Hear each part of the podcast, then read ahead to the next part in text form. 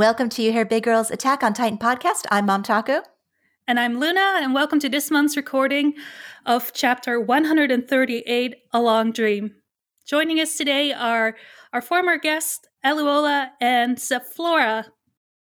Hi, thanks for having me back.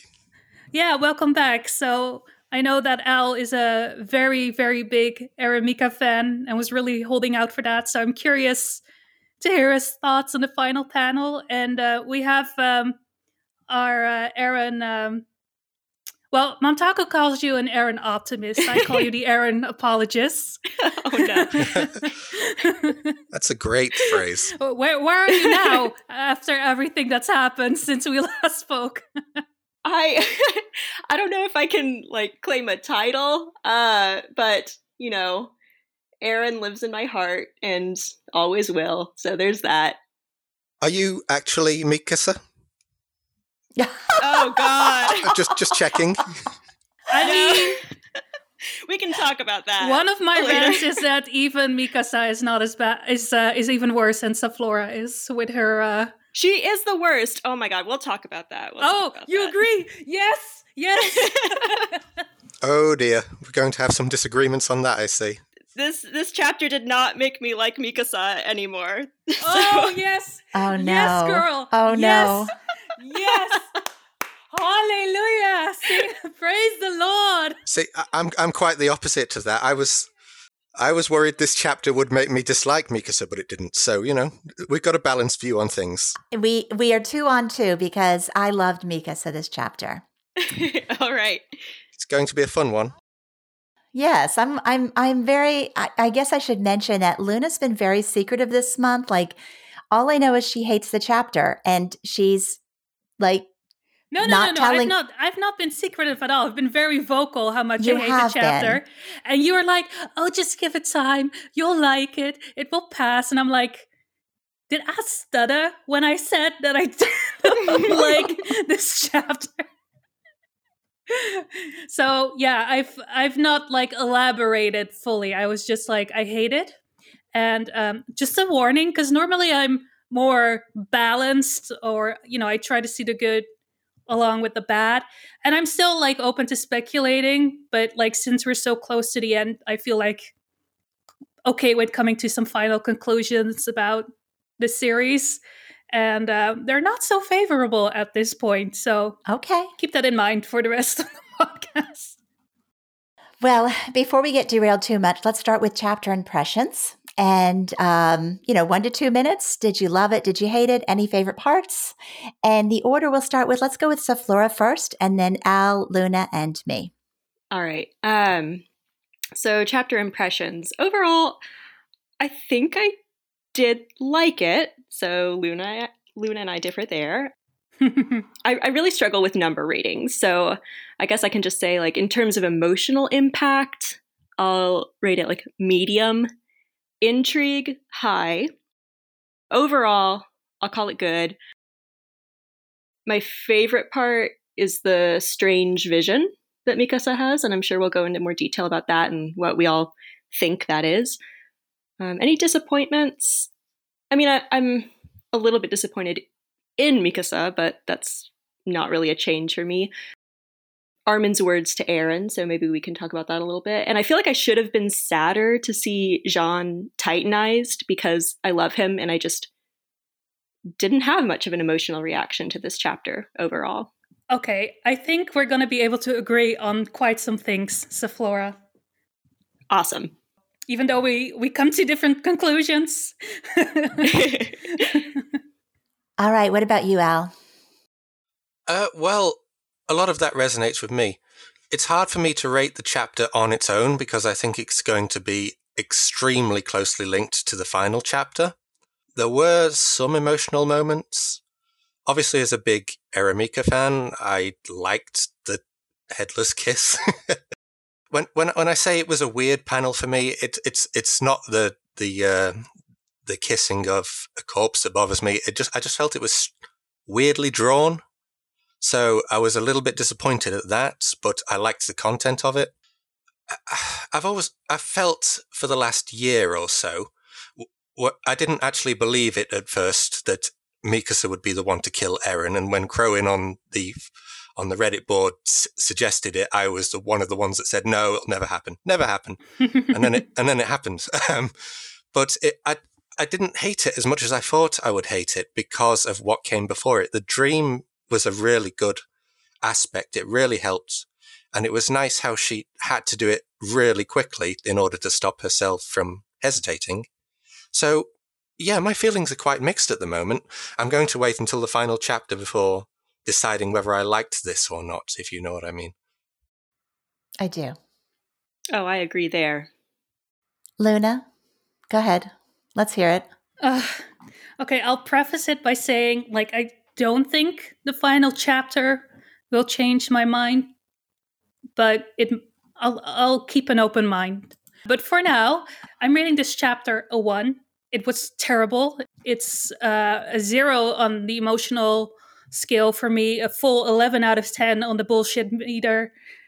I did not have a favorite moment. If you were to ask me, like, what's the best moment out of this chapter, I would agree with Al that it is the dream sequence but we'll get into that a little bit later. Everything that I dislike. Now I have a list here. I just bet you Bear do. with me. Bear with me here. The fucking cliff baby.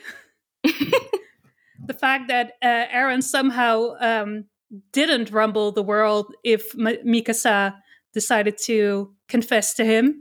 The final panel is the absolute worst. The non consensual kiss with Eren's decapitated head and Ymir smiling like a creep in the background. No. Why did Falco scream? Why were why was everyone turned into titans? Why is it more sensical that Ragako was gassed after all instead of like their water was poisoned with Zeke's spinal fluid? It doesn't make any sense to have that many Marleyans like there to gas an entire village what was the point in having everyone turn into a titan? Because, yeah, Ka- Connie is finally dead, and Isayama wasted no time on his death or like any reminiscing of sorts. So, I'm sure a lot of people in our server are happy about that. But what's the point? Like, if the if they'll turn back next chapter, there's there was no point to do that, and if they do, it felt like we aren't getting the emotional payoff that it deserves you know because a lot of people are gone and a lot of people that cared for them are now probably losing a lot of their motivation or their happiness to keep on going. So i i, I don't know where this is going i don't know anymore what the theme of the story is the moral any message that isayama wants to tell us yeah i also really really have an issue with the real Eren apologist mikasa I have a lot of issues with how Isayama handled the final arc, and I think this chapter is the culmination of that. I think the ending so far is worse than Game of Thrones and Naruto combined.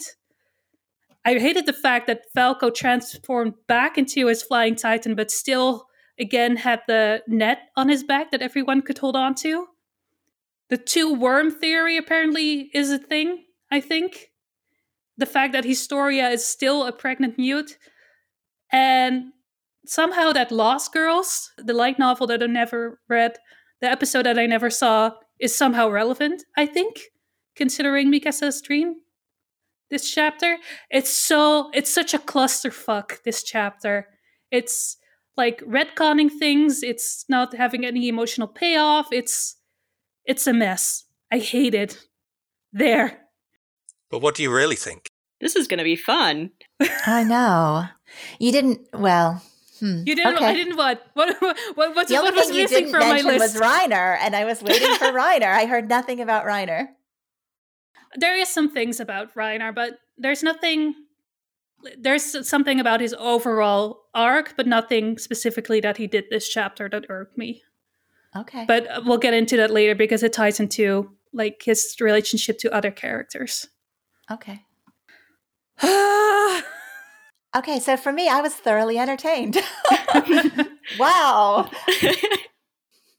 I I maybe I, I don't know. Like I can't I can't figure out the dichotomy where you know you uh, the only people I've seen that truly despise this chapter are Mhm. some of the warrior fans and of course the Jaegerists.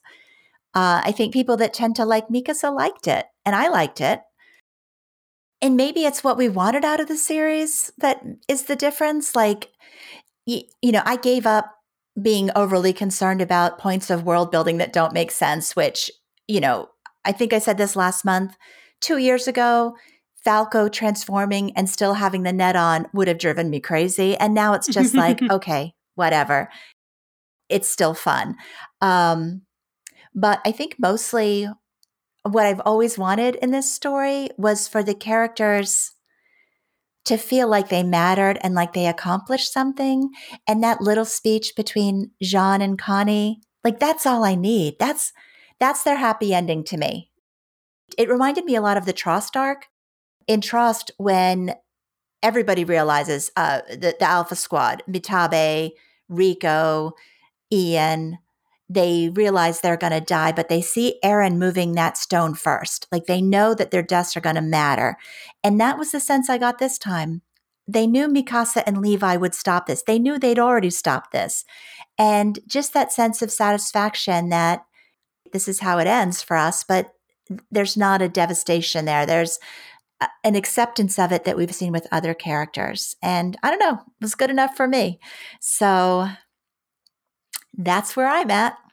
I feel bad now. I feel like such a fake fan that I don't have a level of fury over this chapter. No, because like you said, like you gave up on like anything making sense because that's how that's I like Game of Thrones ending as one of the few people and I feel like that's also how I dealt dealt with it at the time. Like I could see the quality go down.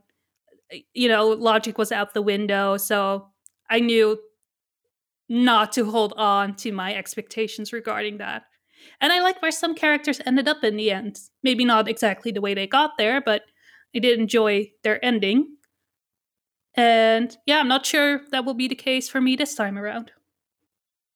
I I kind of sympathize. I oh, oh boy. Okay. Um I haven't I haven't been as invested in in the in the storyline since it started focusing more on the Warriors and Marley. I still enjoy it and I still love it and I still read it every month and discuss it, but but for me I've had that kind of like lowered expectation for a while now. So it, it feels as if things can't upset me quite as much as they might have done two or three years ago. Which I suppose is how a lot of people felt about the ending of Game of Thrones, as you said. it's, it's like I'd like to make it clear. I don't mean it's the storyline is bad or anything. It's objectively not bad. It, it's just you know it's not the way I personally would have wished it to go. So I'm making do, if that makes sense. I yeah, I think I like that too. Making do. It's it's not what I dreamed about five years exactly. ago, four years ago, but I don't hate it. I still it's still a, a thrill ride for me. I'm still finding it a thrill ride. Exactly, or we, we wouldn't be reading it. Yeah, I'm still looking forward to seeing where it goes. I think a lot can still happen in one chapter, and it's not over till it's over. Exactly. Well, fandom wise, we did do the chapter poll this month, and normally the chapter poll gets around 2,000. Yeah, I was going to mention that. Like, is this the most? Yes, the most we've ever had before was 2,200. We're edging up on 4,000 responses. I think we'll Whoa. hit 4,000 before it's over. And I, I just ran the numbers. Rate the chapter where we have the one to five. This chapter has averaged 4.44. Wow. It ranks 21st. How many chapters is that? 21 out of the 47 chapters that we've been keeping track of. So slightly better than the middle, which I'll go back with this. Objectively good. Not as good as some, but objectively good. I disagree. okay. Well, 4,000 people say, yeah. Well, the chapter kicks off with those, uh, we're calling them the Titanic family reunions, which I actually liked. I've heard other people say that because of the transformation that happened, that those reunions seem pointless. I don't know. I don't even know what to ask you guys about it, but what did you think? Do you have any any thoughts about those clifftop family reunions? not many. I I mean, at this point, I'm really just reading the story to see what happens. Like, what is the deal with paths, with Eren, with all this weird stuff going on? And so, I don't know. I'm just not paying that much attention to this kind of stuff. Like, I I I don't care about these characters as much. I I mean, I think they were nice. I don't think they were pointless just because they ended up being transformed. In fact, that probably makes it them more bittersweet. Just like having that brief reunion and then having them ripped away again, that's pretty tragic. But it didn't get you in the emotions. It didn't like punch you in the feels or anything like that. It did not. No. Not even Annie, not even getting that hug with her dad. I have never understood that motivation for her. Okay. So that did pretty much nothing for me. I mean, good for Annie, and I hope that the really like big time Annie fans got what they wanted out of that, and that that was satisfying. I've never really cared about her reuniting with her dad. I just don't understand their relationship. What about you, Al? Um, I'm very much with Zeflora on this one. I I wasn't. It wasn't an emotional gut punch for me to see everyone transformed. I have. I have too much emotional overload with what's going on with Eren himself and Mikasa mm-hmm. and Armin. I'm very much a main trio ride or die kind of fan, you know? Um, but I, I will admit, when everyone started turning into Titans, I did lean forward in my seat in interest, you know? I'm very curious about what happens with that, even though I'm not emotionally tugged about it, if that makes sense. I think it was a very bold thing to do, and I look forward to seeing how that goes. Have a few theories on it, but um, it it was interesting, if not emotionally hurtful to me. Mm-hmm. It was unexpected, and I can appreciate it for that. The earliest ending theory that was floated by Isayama was the concept that everyone dies. And I really think this is what he intended. I think this is what he meant by that because really now at this point, the only survivors we have of our original crew would be the two Ackermans and the shifters who are basically uh, between one and five years to the end of their terms. So this kind of tragic everyone dies ending, I think, is what we're seeing. Yeah, this is as close to the the mist ending as we're gonna get, I think. With there literally being a mist that turned everyone into titans. Ooh. Do you think that's, that's what Isayama meant by the missed ending? that's oh, clever. Oh, I like you that. Have to, you have to hate the chapter less if that's true. I like that. That's really cool. Do you? Do you have to hate it less? Yes, that's cool. Okay, the missed ending. I love it. I'm sorry. So I think okay, I'm gonna I'm gonna throw out another little theory here. I wonder now, something I loved about the reunions was that we saw them through Mikasa's eyes.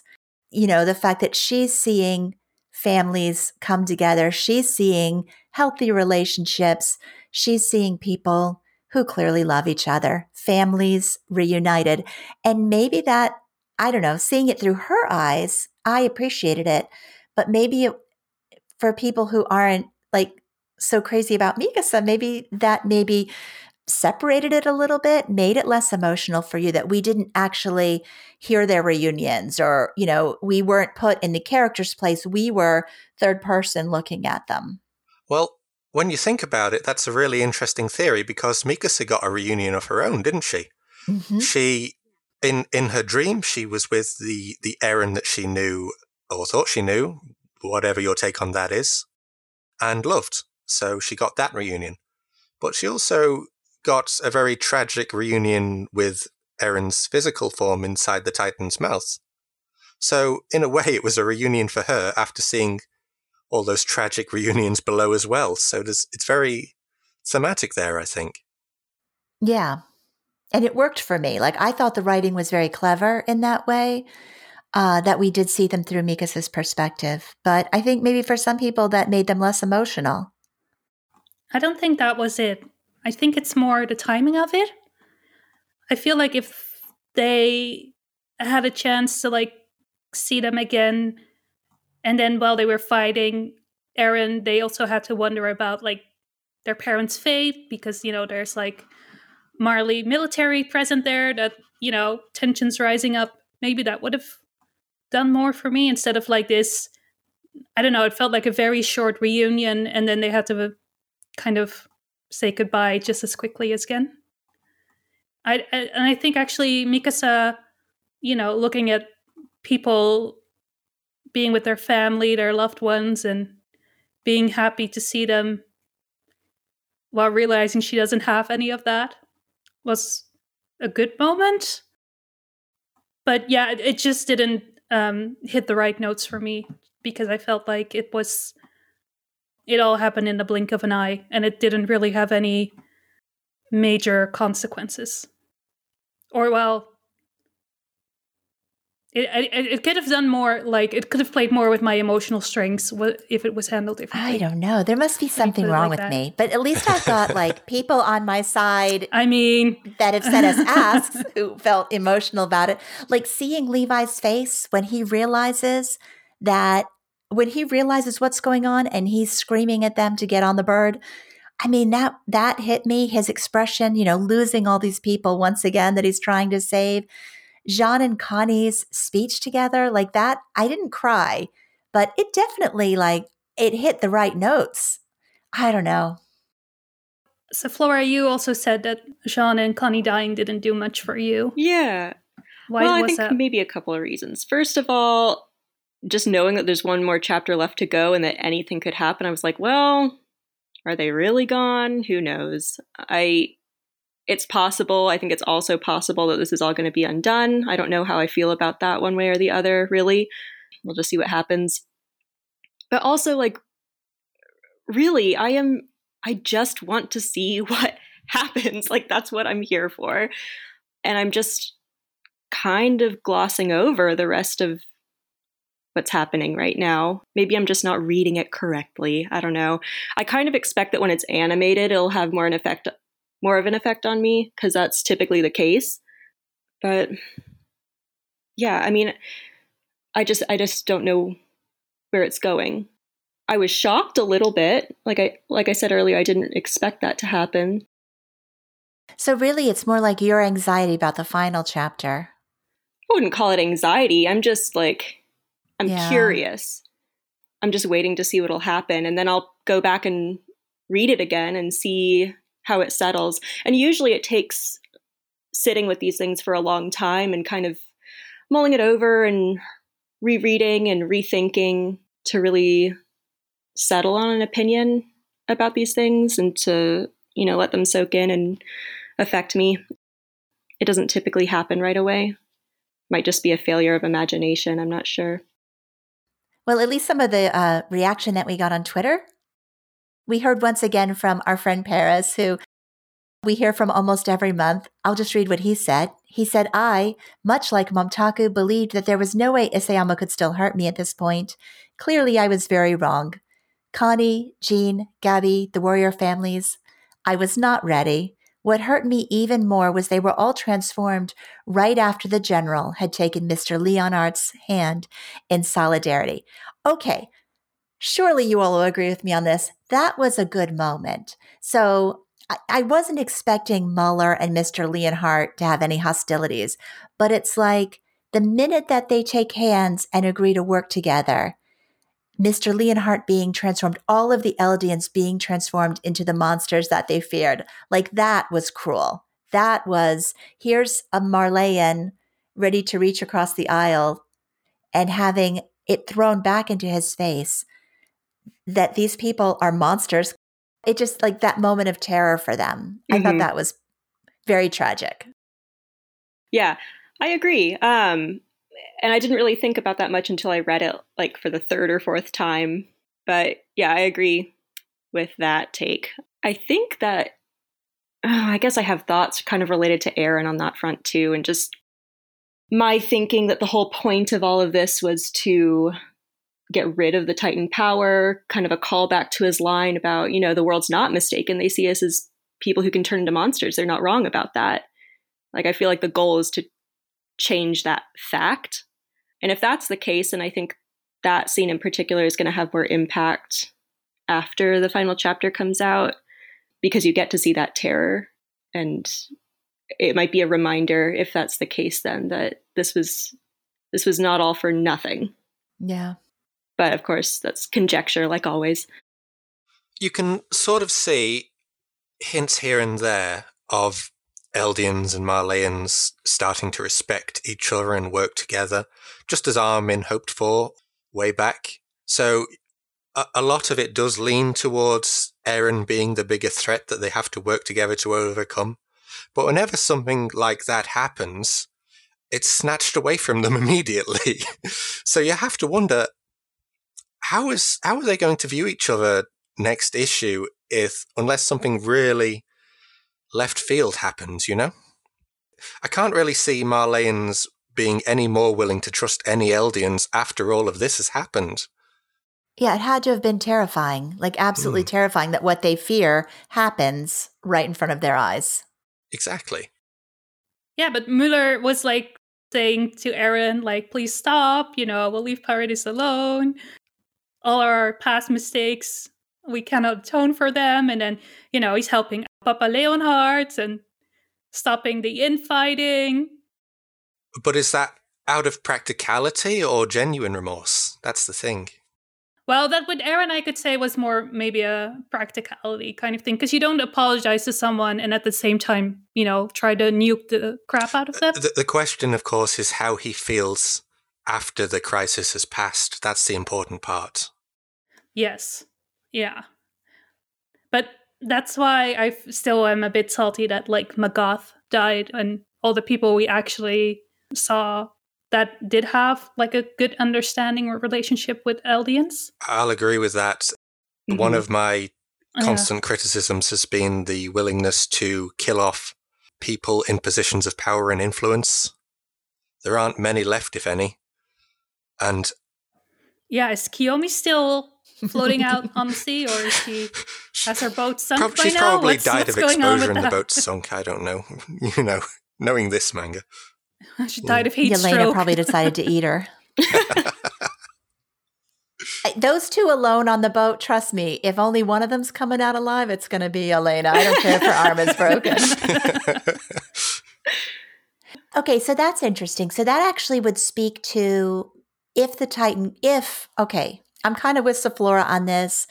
I don't know how I feel about them coming back. Part of me would prefer that they stay Titans, even though I love Jean and Connie, that, that this not be reversible.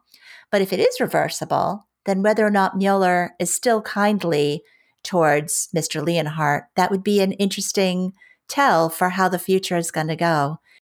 I go back to Historia looking at Ymir when she finds Ymir as the Titan and still calls her by name.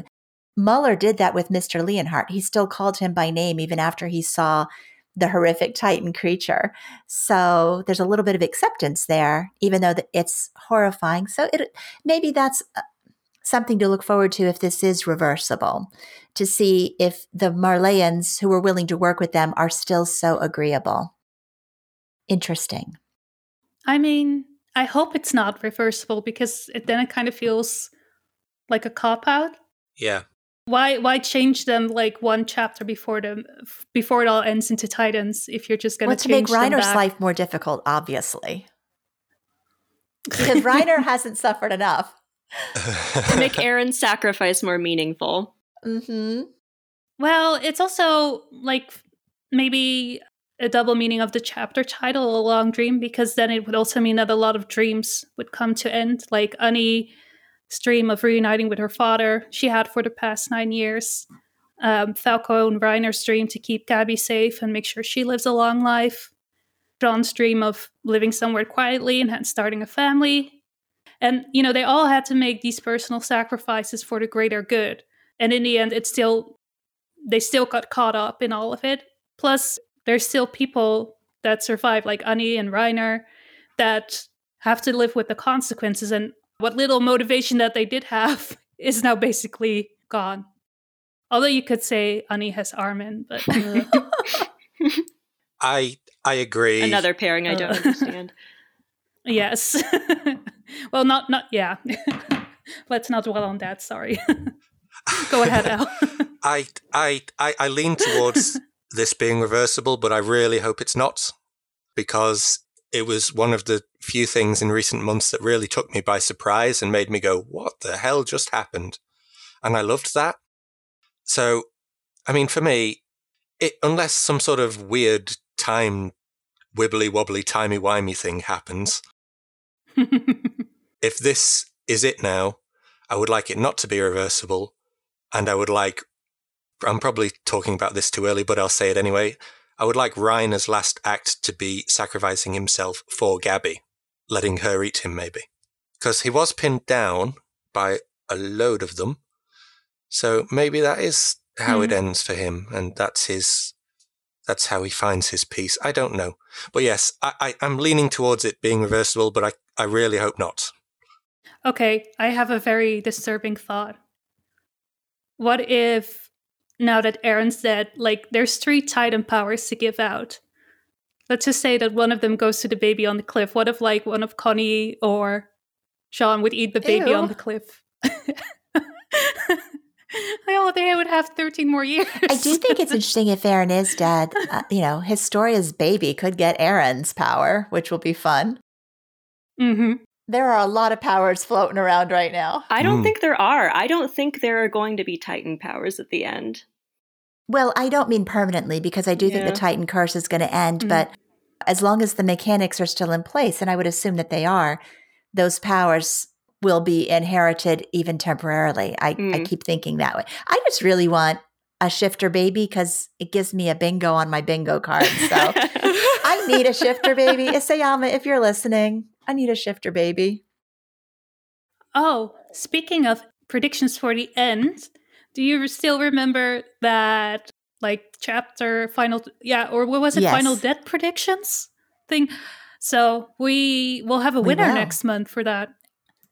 We need to come that up with some merch to me. give out to that the winner. winner. I am so wrong. I have no idea anymore what I filled out. I went so. and looked. It was not good. We got another comment on Twitter from AA Jaeger, who, again, team emotion here. He said Isayama, or he or she, I'm sorry.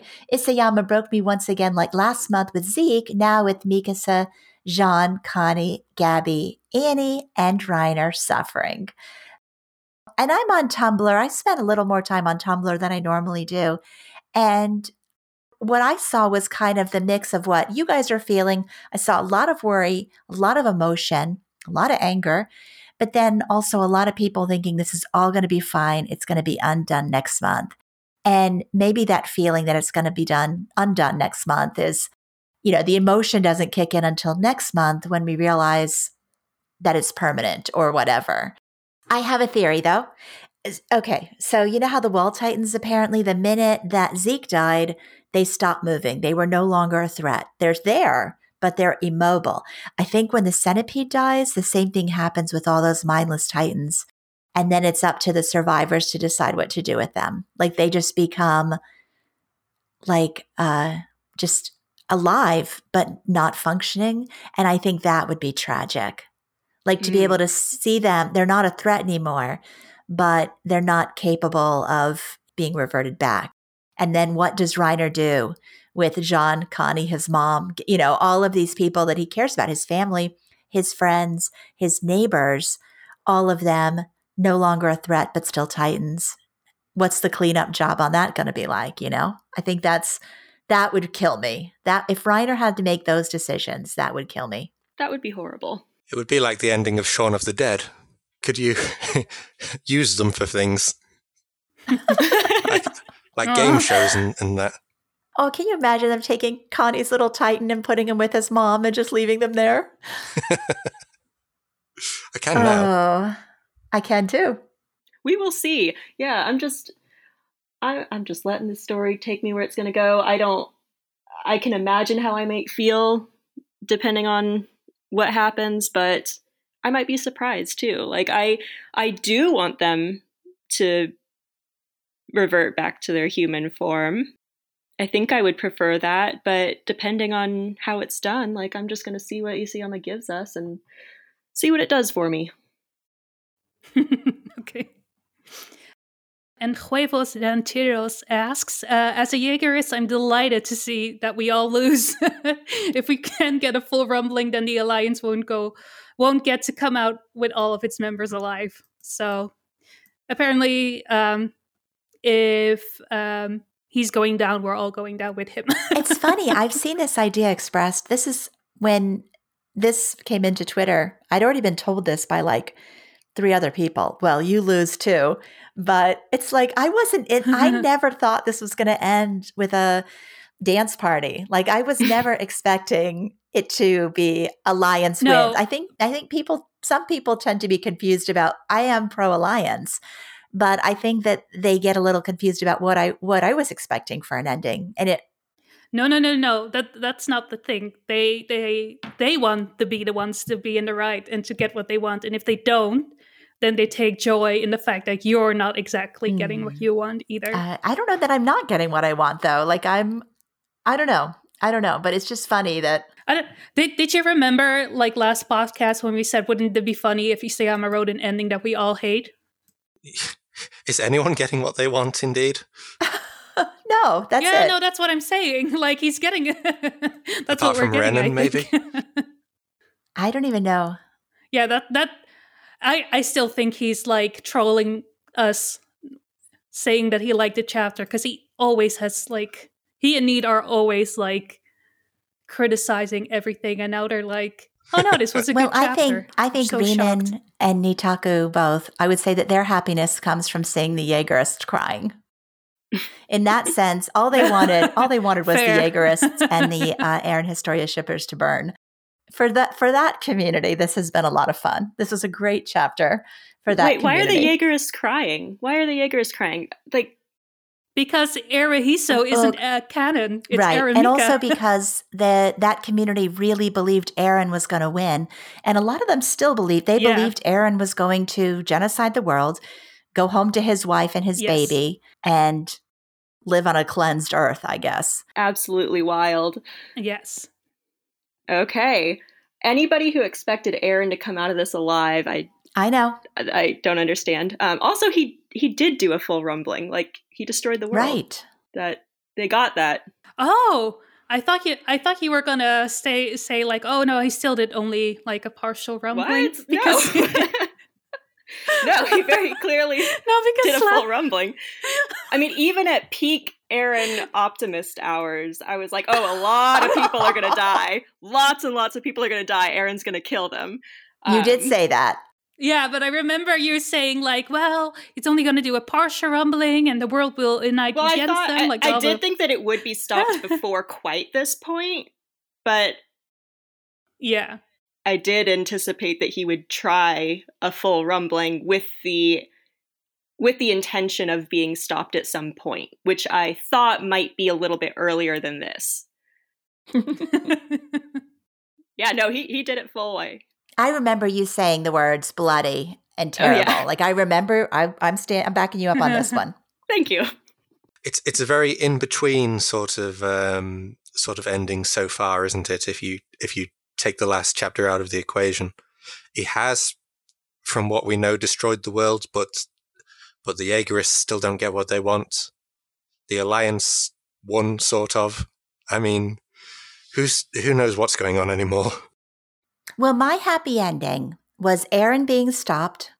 I was expecting it to be cruel and ugly, but just an ending that was not without hope. Like I wanted some glimmer of hope at the end. So, so far, I'm on track for basically what I wanted. As long as there are multiple races still alive in small quantities and the genocide is stopped, like that's my happy ending.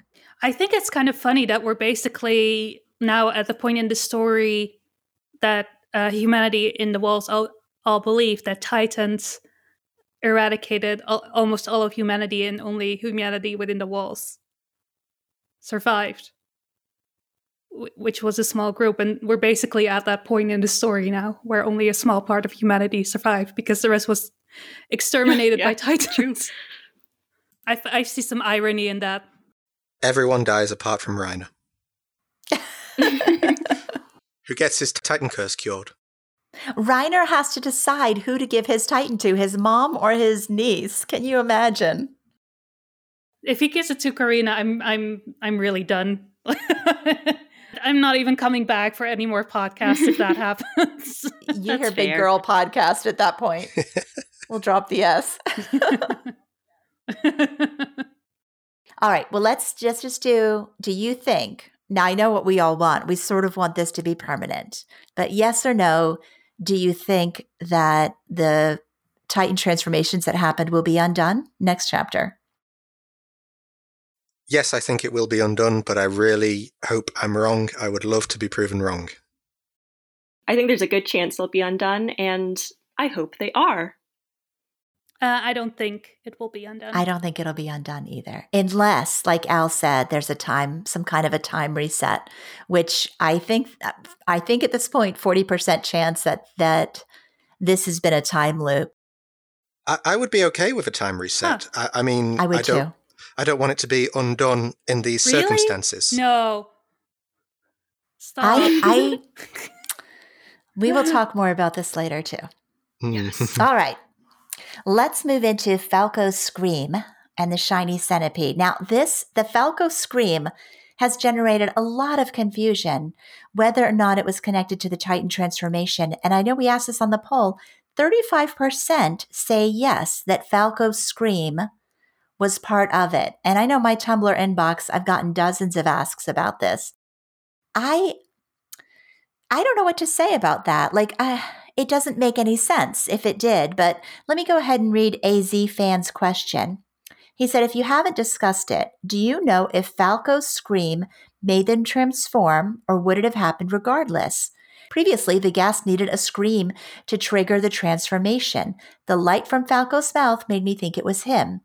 So, was that Titan tragedy preventable? And I think he was just screaming in agony. But when you look at that panel, there's no denying like the SFX lines coming out of his mouth and his eyes doing the lighty.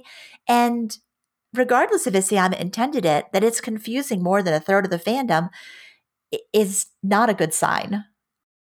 I think I've seen everyone that read this chapter be confused yeah. about that part because it just didn't make any sense. Like, why did they transform into Titan? Why did why did Falco even scream to begin with? Like in agony, you could say, but like why? And then why put so much focus on it? And then there's the thing that they don't immediately transform, like um, people did if they had ingested like Zeke's spinal fluid and and and how has how does Titan have any control over whether they turn into Titans because they didn't drink his spinal fluid? It was the hallucigenia that came out of Eren.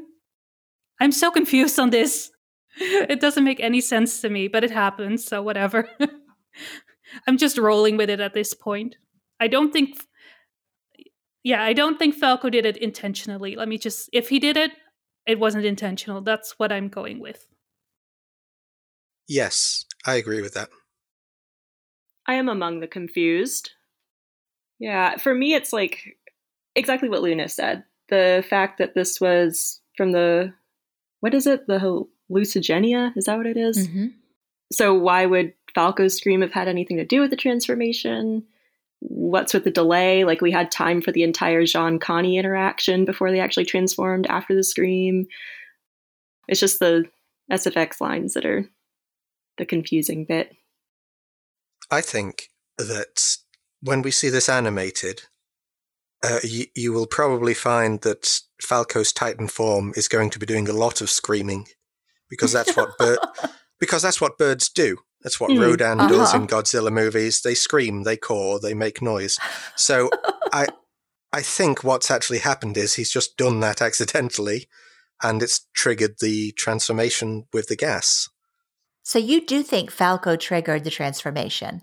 Based on what evidence we have from Zeke's scream, it didn't happen quite as quick, and I, and I don't know why the I suppose the jaw titan has has that power all of a sudden, but I think I think there's certainly evidence to link that. But if that is true, he didn't do it on purpose. Of course not. I'm actually really surprised. Sometimes when there's mass confusion over points in the chapter, the editor or Isayama will just make a statement about it. I've seen that happen before. Or maybe the art will get fixed in the tankobon when it comes out next month. Uh, I hope or not next month. My goodness, the tankobon won't be out for like three months. I hope this is one of those things that they clear Mhm. up because I can't see the story revisiting it. I don't think that this is, you know, I don't think Falco's going to have a moment. You know, I think he was just screaming in anguish, but when you've got a third of the fandom confused, that's just not well done. No. Did they ever fix Eren's pants? I never looked that up. I don't think they did. But we'll see if they do it in the end. that anime. caused massive confusion for a while. Exactly. Levi's fingers are back this month. I don't know if y'all noticed that or not. I did notice that. I was so Oh, mad. they are? Oh my god. So many continuity errors. Oh wait, no, no, no, wait. His fingers are back. yes. That's what I wanted. I was what I was disappointed with is when previously they were still gone after his paths appearance because I was so sure that they Oh. were going to be back. Ah, So I'm glad that they are. I didn't notice.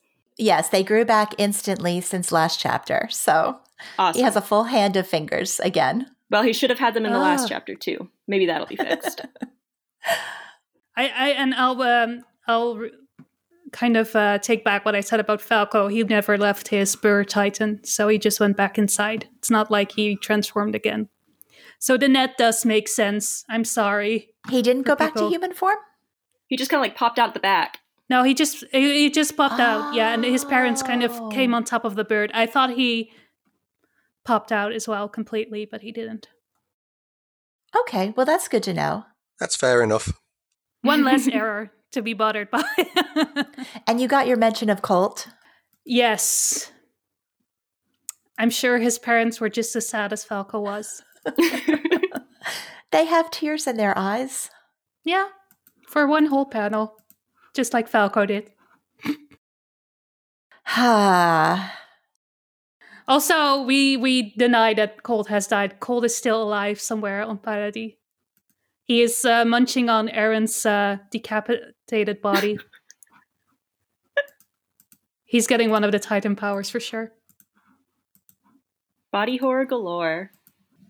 Still not as disturbing as Mikasa kissing Eren's head. ah, we're going to have words about that. Words are coming. I know, I know, and I'm going to stand by what I said. You can keep Okay. trying, but this.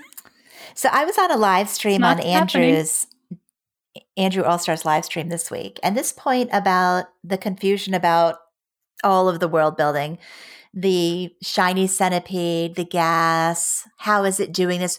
Why did killing the why did killing Zeke stop the rumbling, but Eren can still turn into a colossal, even though he's just gonna, you know, like there's a lot going on right now. There's a lot of things happening and some inconsistent world building, which I will agree with. But this hallucigenia becoming, I don't want, I don't, I don't want to say like the final boss in terms of final boss status, but certainly the last battle that they are all aggressively fighting at this moment. I'm curious, do you guys think that the battle, we've got 45 pages left. Do you think the battle with this shiny centipede is going to take how many pages of next chapter do you think it's going to take up or do you think it's that Eren dying effectively will kill it like it'll just stop at this point do you guys have any theories on that I think it's going to be very background and that the focus is going to be somehow on Ymir. so you The- think Ymir Fritz will step in at this point I think, yes, th- I th- that smile has to mean something confusing as it was. I, I don't think th- the main focus will be the uh, the hallucigenia. I don't think, personally, no.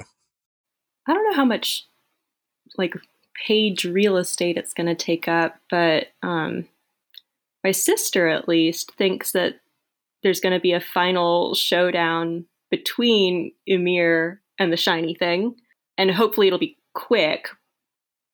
But she thinks that Ymir's going to come into it also, like Al said. Um, and I think that's an interesting idea. Like, it's the thing that did this to her, right? That's the reason that she was trapped or part of the reason anyway that she was trapped in paths for these thousands of years. And i think it it would be kind of cool if she took it upon herself to free herself in that way or like kill kill the thing. I don't know. One possibility. I I don't know, but I hope it doesn't take up a lot of space because I don't care about the whole hallucigenia thing. I just I want to see the aftermath of it. That's what I'm more interested in personally. Yeah, my hope is that I mean, I keep thinking it's a parasite ultimately, and without a host, it dies. So Mhm. if Eren is indeed truly dead now, that hallucigenia just dies as well. It can no longer reach its host. No, but it will find a new host then, right? My guess is that it has to be with the founding Titan power.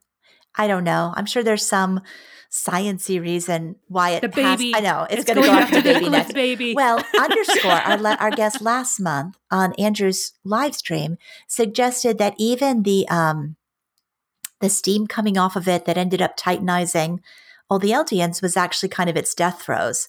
That it was Hmm. it is dying, and I thought that that was an interesting theory as well. That being outside of its host, this is probably the first time that thing is outside of a host in two thousand years, and it cannot survive without one. So, in that sense, Eren dies, it dies. And if it doesn't, then things are looking really bad for everybody else. So they need a save and they need it fast. I would be 0% sad if next chapter, the opening page, is the hallucigenia is dead because Eren is dead. Like, I would be very grateful for that. And like I said before, perhaps the mindless titans at that point, they no longer have a directive. They stop moving. They give the survivors time to think or time to react, which I think we need reactions from them. And uh, we didn't get that this chapter. So that's what I would like. I would also like that. I want that to be taken care of quick so we can get to some of the other things. Yes, no more Right. battles.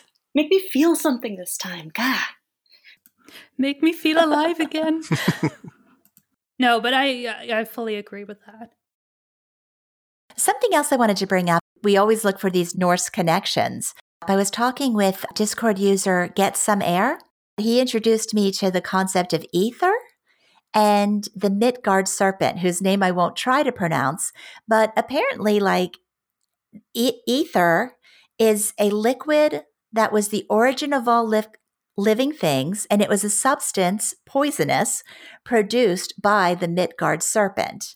So again, it's like I've heard some people. I think last month we talked about it how, you know, the final boss is a worm. It's this, it's, you know, it's not air and it's a worm. But looking at the Norse connection, it kind of fits, right? I mean, I also like the fact that the Midgard serpent's arch enemy was Thor. so maybe we were wrong about Reiner. Maybe Reiner's not Helos. Maybe he's Thor. I don't know. I mean, does that mean we get the same actor for Reiner as we got for Thor? Because then I'm in on that theory. Is that movie still happening? What movie? Oh, the live action Attack on Titan Oh. movie. Eh. I haven't heard anything about it. I seriously doubt it.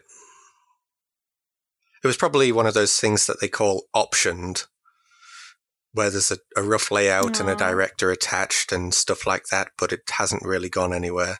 I'd be very surprised if it happens. Too bad, because I, I would prefer to see Chris Hemsworth as Reiner. well, if, okay, if Reiner is Thor, then the end of the story is that Yes. Thor kills the Midgard serpent, but then dies shortly Mhm. afterwards. He falls to the ground because of the poison. Yeah. Because this um, all takes place during Ragnarok, so everyone dies. Thor, um, Odin. It's but they all get reborn again. Yay! so are we getting that as well? Like everyone is gonna die, but time loop theory. I mean, I wouldn't dismiss it. Anyway, I appreciate um, a shout out to Get Some Air for sharing that because I thought it was interesting. I don't know that, you know, Isayama is digging that deep into the Norse mythology, but, you know, there's always that angle to this and there's always some connection that can be made. And it makes as much sense as anything else because, you know, hallucigenia just showing up in the story without a Norse connection, I think is just as strange. Yeah, I think this is really fun. I like all these Norse connections. I don't know much about them, but every time somebody brings them up, I'm just tickled. And this one makes a lot of sense. I guess the other connection that I made was just to Zeke's talk in the last chapter about this being really just a biomolecular machine, this thing just propagating itself. But I, th- I think we were going to talk about that somewhere else. There was a question about whether it was conscious or sentient. Well, let's go Right, ahead and and talk about that now. What Oh, okay. What do you think? Do, I mean, it seems to be alive and well. Do you think that the fact that it called the Titans to him, do you think it has any sort of intelligence? Nope, I don't. I think it's just a living creature doing life in the most basic way, kind of like what Zeke was talking about in 137. Yeah, I don't know what else to say about that. I think I said it.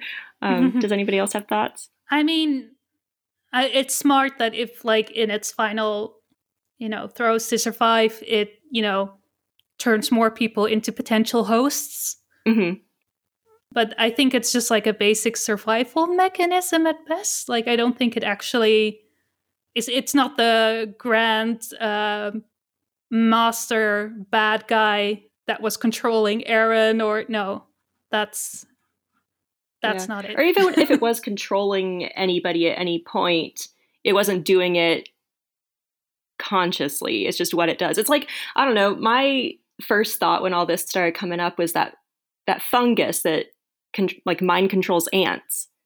The fungus doesn't know what it's doing. It's just propagating itself. Oh, that that turns them into zombies. That fungus, yeah.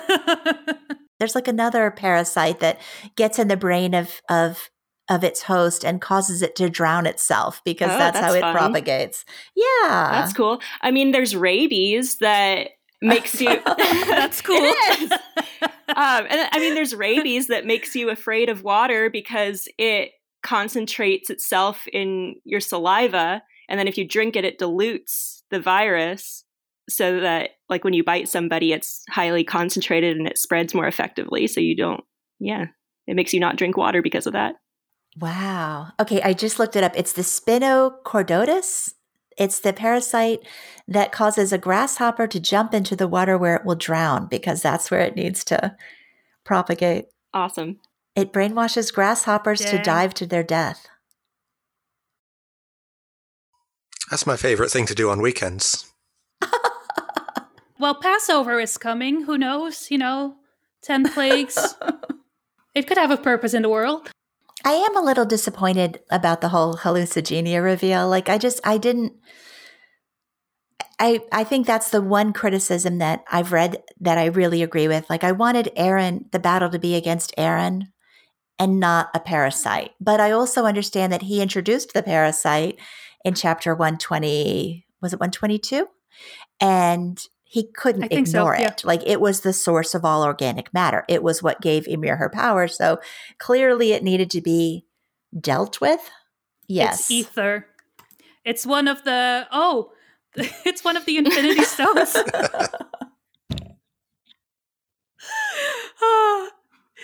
But um, yeah, I think the final battle was still against Yeah. Eren, right? But this is, I think that that part is over now. Eren has been stopped, so the next is to end the Titan curse, hmm which apparently is like a squiggly worm type thing, parasite. Yeah, that's what it is. All right. I really like the hallucigenia thing. Are people disappointed with that? Yeah. Yeah, some people are. I'm Oh, glad you like it. I do. I, I hope it's not a huge focus of the next chapter. I- Right. I, I agree with you. I hope it just kind of shrivels up and dies kind of early on. But I mean, I like it just like as a mechanism, you know, as introducing this power into the world and kind of contrasting, you know, life as as molecules with human life, you know. Uh, hmm I like that. If that makes any sense Hmm. at all. If it does die, I would have to think the Titan powers die with it. Yeah, I think so. I mean, what's the point if it? What's the point? I know, but like, okay, all right. I want like here's where I'm at. from a narrative Here's point of view. I want right? hallucigenia to take up absolutely no effort. Like I want, I want it gone on the first page. But if that's what ends paths, then there goes other things that I want. You know, And uh, Yeah, there goes Erwin. there goes Freckle Ymir. Let it happen, please. I don't think they're in paths though. Are they? Well, Freckle Ymir is, but I don't think Erwin's in paths. I think the only people in paths are the people who like had oh, titans at some point. We'll see. I mean, although uh, Mom Taco is holding No, he's out in a hope different afterlife. for He's like in, a, thank you. Yeah, he's in heaven. he's in the afterlife with Hanji. Yeah. Of course, the way the paths mechanics work, even if the even if that is true, one second in paths can last an eternity. So all sorts of things could happen in that second before it eventually crumbles. So maybe I'm I'm not maybe I shouldn't be too worried. And OG Ymir's got to do something. So Oh, yeah, for sure. all right. Yeah, it's so weird.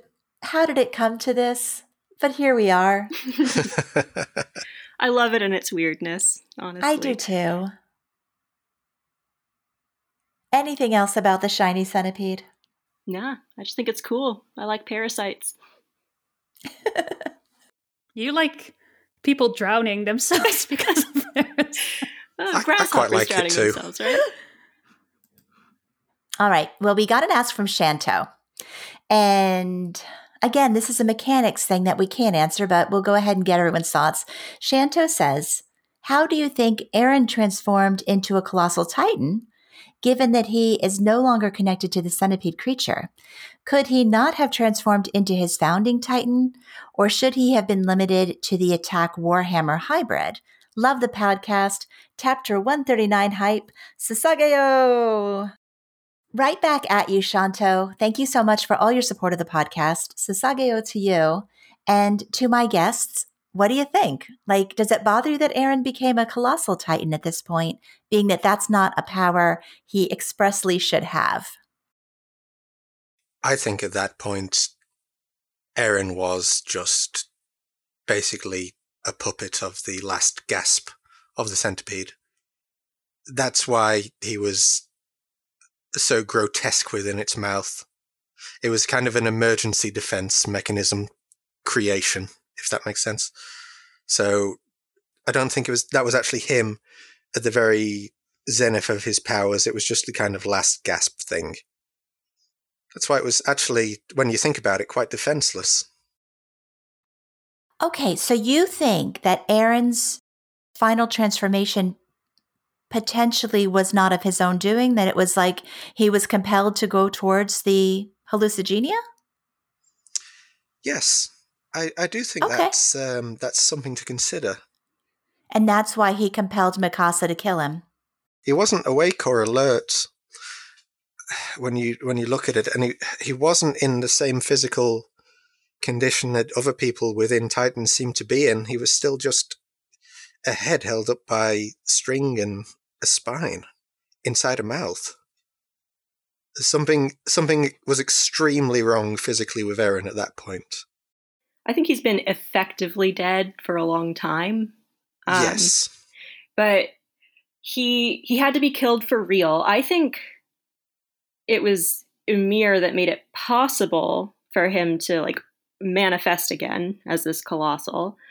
I think he's like intrinsically tied to paths with Ymir. They're kind of like one not one entity, but um I don't know how to explain it. It's it's all very confusing, but They're linked somehow.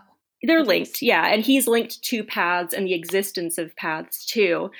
And if, as I believe, the purpose of all of this was to bring all of this down, like bring down that power, bring down that realm, and his death was necessary for that.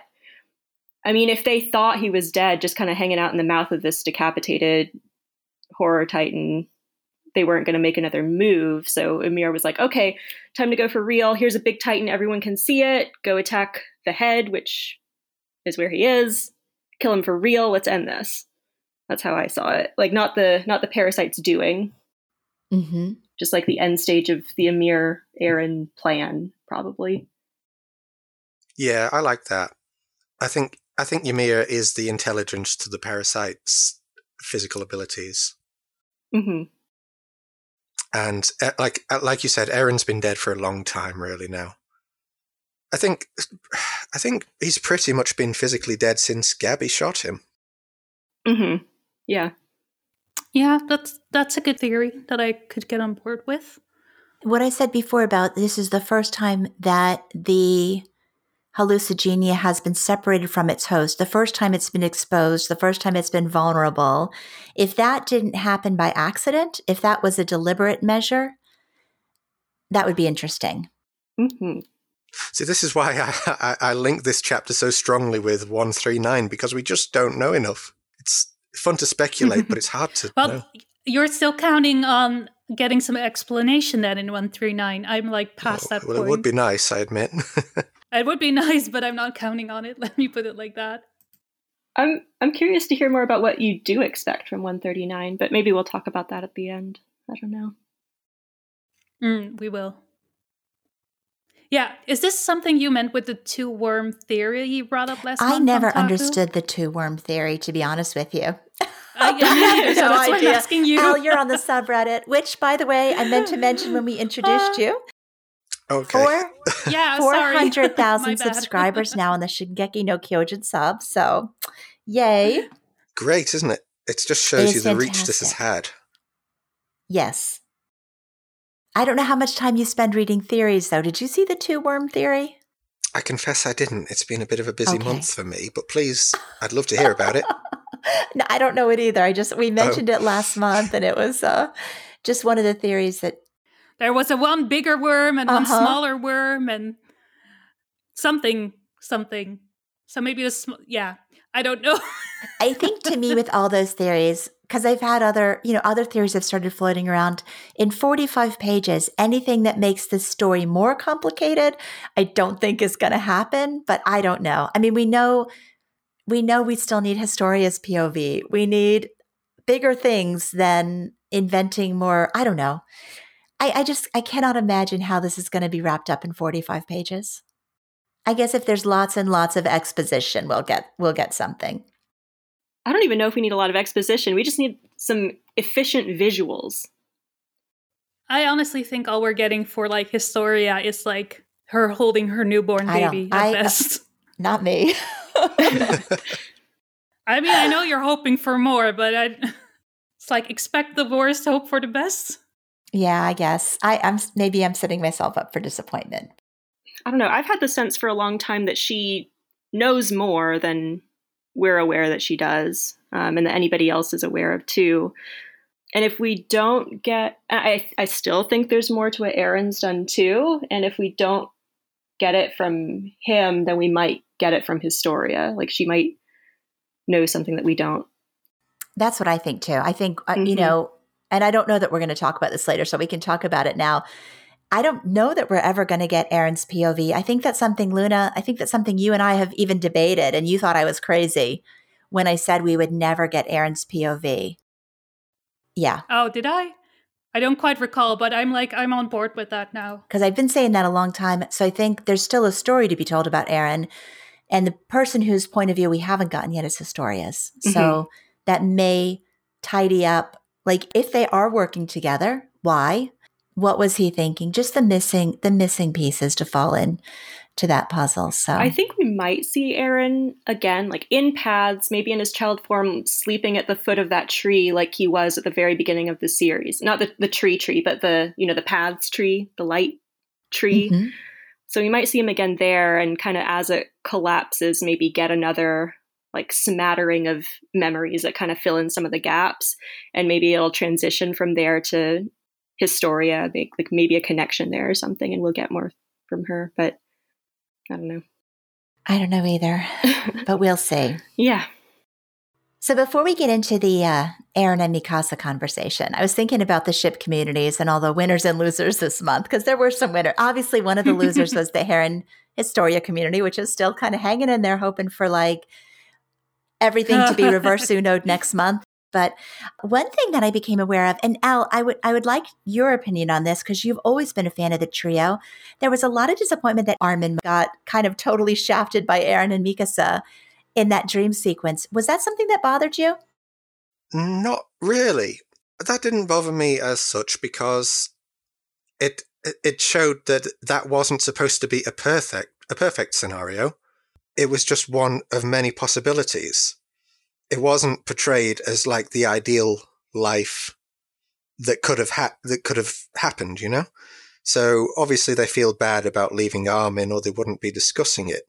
It was just what potentially might have happened if Mikasa had revealed her feelings to Eren back then. It's not necessarily a super good happy thing.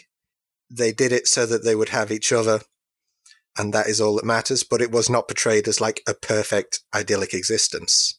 And having to, unfortunately, abandon Armin, who always sees the bigger picture, goes along with that.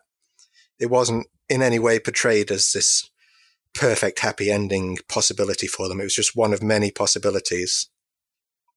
That's a good point. What about you, Zeflora Luna? Did that bother you at all? It didn't bother me because I agree with Al here that it was showing like an imperfect, what might have been kind of thing. Um, it kind of feeds into my chronic disappointment with Mikasa, I think. Um, that that Eren, or at least the version of Eren that lives in her head, is more important than anything else.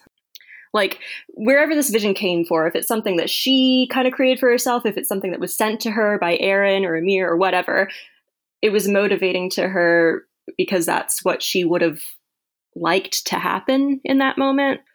In that way, she, I mean, Armin kind of got shafted by her, I guess, which I'm not entirely surprised by. What surprised me, I think, was Armin's words to Eren in this chapter about him like really loving this hell. And I, I suspect, or may, maybe suspect is too strong a word even, but I think it's possible that in the next chapter, Armin and Eren might get another moment, like through paths. And so I'm kind of withholding my disappointment for now. But I, I think they're going to have another moment. Maybe something possible like this, where he sees another alternative too. Like this kind of calls back to the chapter where Mikasa was like, Was there another path? Like, if I had said something different, what would have happened? And now we get her answer. Armin asked the same question at one point, I think a couple chapters later, or maybe earlier. Maybe we'll get another version of like, oh, if this had happened, Armin, like if things had gone the way that you had wished at this point, here's here's how things might have gone. I agree with that. I definitely think we're going to get an Armin moment next. I don't think this ends without getting an Armin moment. And I, you know, after he said that about the hell, weren't his next words something like, I'm staying with you or something like that? Like it, I, I think there's more coming. Yeah, it's like, fine, I'll stick it out with you to the end. Yeah, and it's not the end yet. We still have a chapter to go. Right, so. yeah. So there's going to be more there. I'm, I'm not disappointed about Armin getting shafted quite yet. Good. Hmm. Yeah, I agree with that. But yes, generally, I think the imperfect nature of Mikasa's dream is supposed to contrast with the imperfect nature of Eren's solution.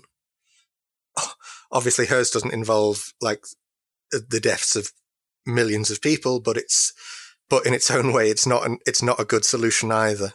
Even though she would get what she wanted, and technically Eren would get what he wanted if his plan had come to fruition. Fruition, Paradis would be safe. The people he cared about would be safe, but it's not ideal it, you know, and that's putting it mildly. And Mikasa's dream is just the same. it's it's like a false security. She would be with the man she loves, but how long would it last? He can't grow old with her. People are going to die wondering where they are. You know, it was not supposed to be anything good. It was just something to give her comfort in those few moments, I think. Mm-hmm. And I think there ultimately is going to be something good that comes out of this that People will probably disagree on whether or not that made these actions justified, but there's going to be room for discussion there. And then contrasting the ultimate outcome with the outcome shown in this vision will be interesting as well. I will say that I was not disappointed that Mikasa and Eren left Armin behind. because the thing is, it's, um, yeah, would Armin just sit around and do nothing like they would? That doesn't seem like him. So he's probably trying his best to mitigate things and, you know, failing because that's what he does. But Well, that's what I was thinking too. This goes back to last chapter where Armin is really the only one of those three that truly had like uh, the spirit of the Survey Corps or whatever. He was the authentic Survey Corps kid. he wanted to see the world. He had dreams. His future was caught up in the ideals that they represented. Eren's was about killing all the Titans. Mikasa's was about being with Eren. So they weren't necessarily in lockstep with the mission of the Survey Corps. They exactly. they really were on their own. So them taking off on their own, leaving the Survey Corps, doesn't bother me quite as much as if Armin did it. Armin's always been the more idealistic. Yes, exactly. You know, but this also felt really out of character for Eren to me too. Like I I can't imagine him actually doing that. That Oh no, we'll talk about yeah. that, but no. yeah. well, before we get into that, I also wanted to mention that the other community I saw that was sort of happy, actually, I would say very happy this month, was the community focus on the Ackerman, on uh, Levi and Mikasa, because they've waited a long time for any interaction between those two. The thing in their community is, you know, when are we going to get the Acker talk? Well, we didn't get an Acker talk, but what we did get was them working together again. And I think somebody pointed out that the first time they worked together, it was to save Eren. The second time they worked together, it was to kill him. And this certainly definitively answered a question that many people had last month about Levi. There was some theories about what would he do after he killed Zeke? Would he be pointless? Would he be despondent? And I really loved the panel I don't remember where in the chapter where it was, where he was like, Mikasa, stay with me here. We're the only ones left who can stop this. And I just think, there you go. There's your answer about Levi. Like, I feel like this chapter, even though it was set up, it did have answers. You know, it answered the Levi question. It answered a little bit about Connie and Jean. You know, there were some small moments there that were really good. And Levi obviously cares about humanity, obviously, mm-hmm. still interested in doing what he can to save the world. So I was happy with that moment very much and, and also extremely happy to see Levi and Mikasa working together again. I, I love the Ackerman in action and it was a great moment for them.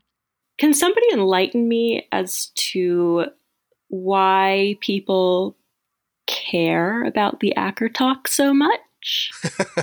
I think you have to be a Levi fan. I mean, I'm a I'm a Levi fan. I love Levi, but yeah, I mean, they've always just, they're not an interesting duo to me. They work adjacent to each other, and that's good enough. Like, I, I don't think their dynamic is all that interesting, but I'm sure people have their reasons for thinking that. I agree. I don't quite get it either, so I'd like to know. I think if I had to put words to it, it's just that they're characters with a shared experience. They're characters who have an obvious parallel together. Levi is senpai to Mikasa in a lot of ways. I mean, their experience as Ackerman is so unique, their biology is so unique. A lot of people have just been waiting for some explanation about that, you know, and especially with the chapter 112, Eren's lies about how they're slaves, about you only follow me because you're programmed to. I think people wanted some obvious stated corrections to that and just an explanation to that whole Acker biology mm. business. Okay. Yeah, I don't think we'll ever get like how the Ackermans were created oh, no. or anything like that. Like that's we we're mm-hmm. far past that point of that I have ever a whole happening. Acker biology tag on my blog though, where it's like Acker biology, Acker. No answers. Just I just tagged it like that because someday I thought we would get some of those answers. Guess what? We never did. Haha. What I did think was interesting was that Levi said that Ackerman cannot turn into titans like because uh, we just got the episode where they had the railroad scene like they were constructing the railroad and mikasa was like i'll inherit your titan eren. And they were like we don't even know if you can turn into a titan and now it's confirmed they can't. I think that's super interesting. Well they are already are part titan i guess so. So think about this. We got an ask from ruby gus. If the titan curse were lifted next chapter what do you think that'll mean for the Ackermans? I almost wish I hadn't read this one because it, it does frighten me a little bit. Like, if they are, let's just say the Titan curse ends, Ackermans are part Titan. What does that mean for them? Do they just lose It means that Levi and Erwin can be reunited in the afterlife you care so much say about. best case scenario, they lose their power. They lose their superhuman strength. Worst case scenario, Mm. they die with the mindless titans. I don't think that's going to happen. Certainly not to Mikasa, hmm but I don't know. Like, I mean, this is another one of those where I'm going to get my hopes up that we're going to get an answer because the Ackerman biology is different from the rest of the world. But I'll just throw it to you guys. If the Titan curse is lifted next chapter, what do you think that'll mean for the Ackerman? I think they lose their Acker powers, and if that's the case, it's possible that Levi might die from his injuries. Yeah. I personally don't think it will be addressed at all, but I confess I wouldn't be terribly upset if they both died. Wow. I, I, I like the sort of doomed romance angle of that. It's uh, the ultimate tragedy. you also want er- uh, Eren and Mikasa to reunite I in would, the I would absolutely, unashamedly love that. You know, t- t- to me, they are they are Erwin and Levi. You know, I would unashamedly love that. Okay, Al, what about this? Because I know you're a huge like Avatar fan, Legend of Korra. What about Mikasa and Levi walking into the tree, like at the end, to be reunited with Erwin and uh, Er- I don't know before before Paths disappears and That takes be- everything with them. What if they choose willingly to walk into the tree to join whatever eventuality those others have? I don't think Isayama likes me enough for that. I like that kind of thing. Unashamedly, I love it.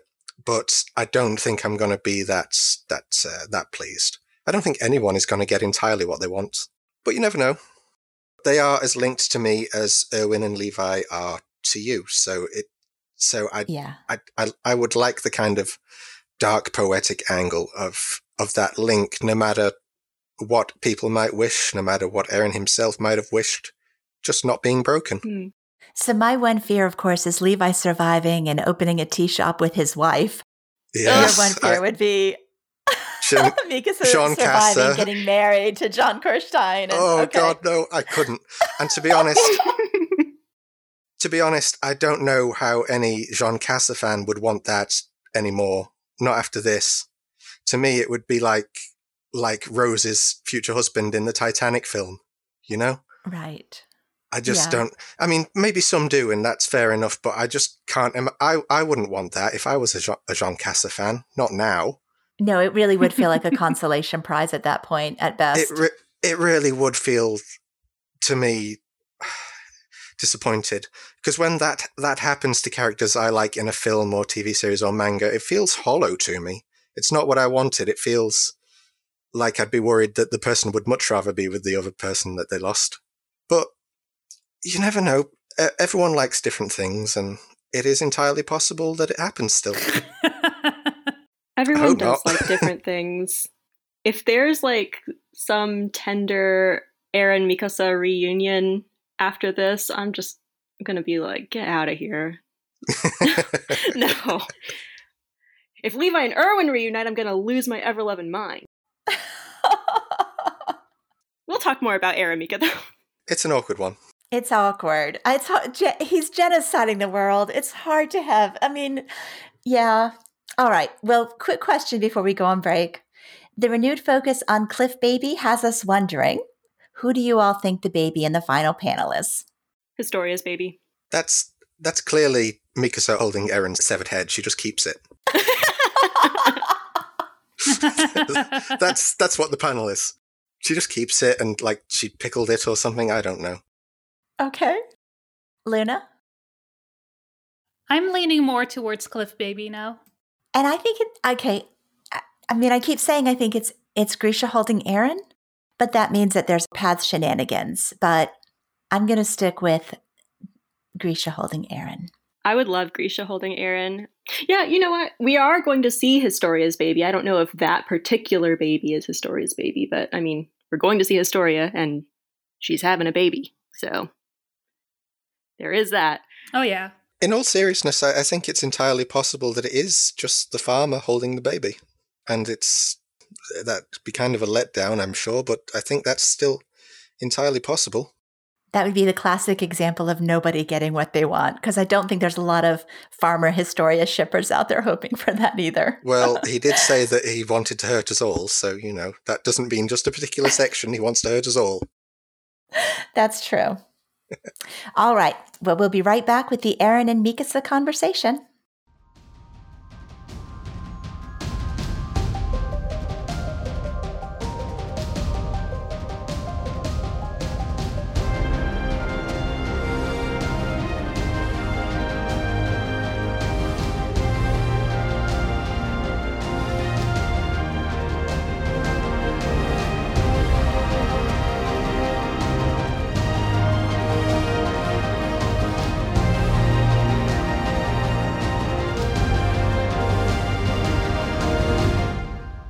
Hi, everyone. Welcome back. And now we're going to discuss, I think, the biggest point of contention among the four of us, which is the Eren and Mikasa uh, storyline this chapter. I guess you all know how I feel about that whole subplot at this point, but I'm mostly curious to hear what Al thinks, considering he is the big Eren Mika fan. What did you think, Al? I was surprised and I mean that in a good sense because I always thought if this moment would, if this moment ever came, I would hate it, that it would ruin the manga for me. And like I said, a couple of years ago, when the theories started cropping up that uh, that um, Mikasa would have to kill Eren, uh, I think Crowin was the one that everyone remembers. He was the first person to say that, and I was one of the people that said, "No, that that'll never happen. Never happen."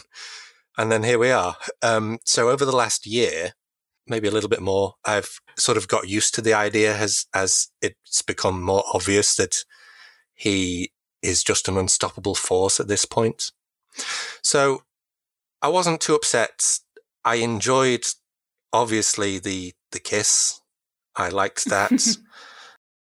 I liked the shared vision beforehand that I, th- I, think I mentioned earlier that it showed that her possible solution wasn't perfect, but it was another option that they could have explored. I enjoyed that. I liked that she had to force herself to do it and do it quickly, so she didn't she didn't falter. I liked that Levi knew he could rely on her to do it.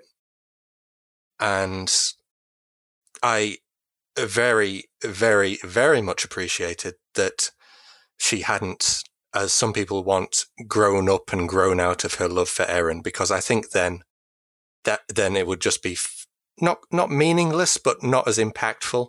I like that she ended his life loving him no less now than she ever did, because it just shows that she will do the right thing, and it's it is the the mark of pure pathos, weight, and selflessness that she that she did that despite how she felt about him rather than him just being another person she vaguely cared about now. And I, I love that it showed how, how selfless she could be in doing that. But I also liked that in a sense, you could also regard it as a mercy kill in a way because Eren is head on a spine held up by a few strings of tendon. he's not responsive. He's not he's not alive as such. So you could make that argument as well. So no, overall, I was, I was, uh, I was pleasantly surprised, and obviously being a massive Eren Mika fan, the kiss, I had no issue with at all. It looked slightly weird that she was holding a disembodied head while she did it, but I, I, would put that down to the drawing angle as such. Mm, but no, of course. Overall, that's that's I, the issue with the drawing angle. well, it's hard to make such a thing look look entirely perfect. Al, I've said this a few times. Tell me if you agree with me.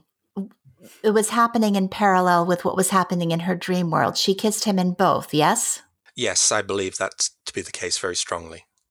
Isayama chose to draw the creepy one because it's Isayama. Yes. He could have drawn her kissing him in the dream world and then pulling back and showing her holding his head. It would have been the exact same.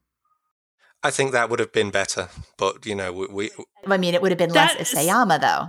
That's See, that's true. why I think it's not romantic love reciprocated. But Luna, look at the picture. I mean, if you can stomach it, and imagine that it's No, no, no, happening no. in both worlds. That's what I think that that's He where has his eyes Let me open, finish. Let me and then he closes them Let and me puckers finish. up. Okay. Nope. he he doesn't have he's not puckering. Are we looking at the same panel? Yeah. He's not puckering up. No, but I do think like I do think he has been more intimate with Mikasa in this dream than any time I've seen him uh, before with her, aside from that one scene where he said he would keep wrapping that scarf around her. But I don't think I think, you know, the flashback consciously ended at that point. Yeah. I, I don't see him puckering up. But maybe maybe the final panel does look like that. Actually, now Yeah. that you mention it. Thank you. I think he loved her back, no question, but I can see why some people aren't quite convinced yet. No, because I look at the panel like um of Eren like the, if you look at the panel before and look at Eren, he looks more forlorn than anything else. He's So depressed. Yeah. I and I think here he's more just happy that Mikasa's putting an end to him. And I thought he was just like has that smile on his face, but yeah, it, I I could see how people could interpret it like him puckering up and it being Okay. reciprocated. As long as you'll give me that, because I'm not crazy here. Like, no, forget okay. forget that it's ahead and imagine this with you, parallel scene. Thank you, Al. Imagine this parallel scene, which you know is happening in the dream as well, Yeah, that, in her yeah, in her dream, but that's in their dream, well, that's why I thought their dream. her dream that Eren influenced. Mm-hmm. When do you guys think Eren entered this dream? I think in the very beginning. After th- her headache, Yeah, I don't think I suppose. understand the Just- Just no, I don't. I don't think Yeah. you could argue that. Uh, th- well, the, the I guess the contingency of people who feel like this is all Mikasa's delusion that Eren, like I've seen some people say that Eren is not present in the dream until the Titan, the till the bird flies over, for instance. That that's the moment Eren joins her in the dream. Huh? Okay. Hmm. So she's just she suddenly has a headache out of nowhere and she's in that dream. But I then mean- at some point Eren decides to join in actively. Yes, her her delusion was so powerful that it pulled Eren in. Apparently, that Eren even had to step in. That Eren had to step in to basically stop it, or you know, to intervene because her delusion was so powerful. I, I'm gonna go and and say that's even crazier than him puckering up as a decapitated head. We're less crazy than other crazy people. I, I wonder if he's like a chicken. Like when you behead them, they still keep like talking. Like so when he beheaded him, he just like puckers his lips. When Gabi shot his head off, was he not still conscious in that split moment? Did he not immediately still have his path's existence? I don't I see how this is. A chicken is also a bird. He, he Uh, wanted to be is. free like a bird, so To me, it's I, everything. Everything about this was artistically framed to look reciprocal. The lips, the eyes closed, and the fact that it's happening I in the vision as well, I'm sorry. I'm which sorry. Eren is a part of. I, I cannot see it as reciprocal when it's like a decapitated head. Like that. That's um, automatically like non-consensual to me. I'm sorry. It just gives me the creeps. But but that's because Isayama.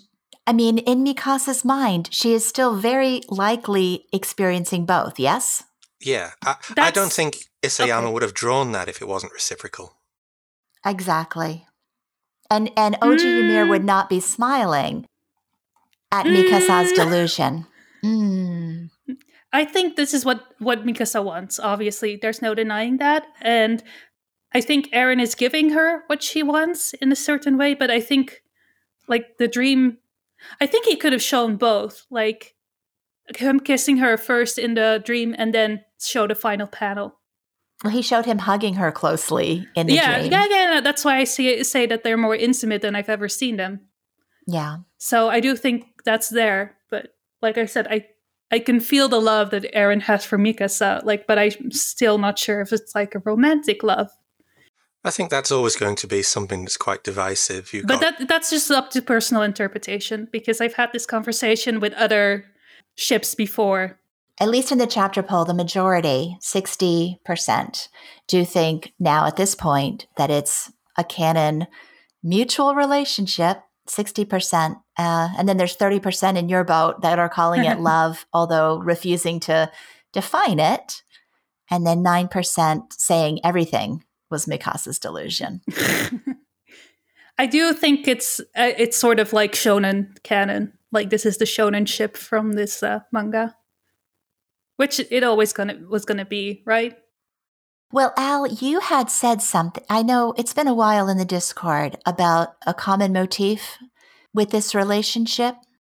you could possibly be referring to the fact that it w- it is not considered a bad thing necessarily in Japan for Mikasa's feelings for Eren never to lessen, as long as she ultimately did the right thing despite those feelings.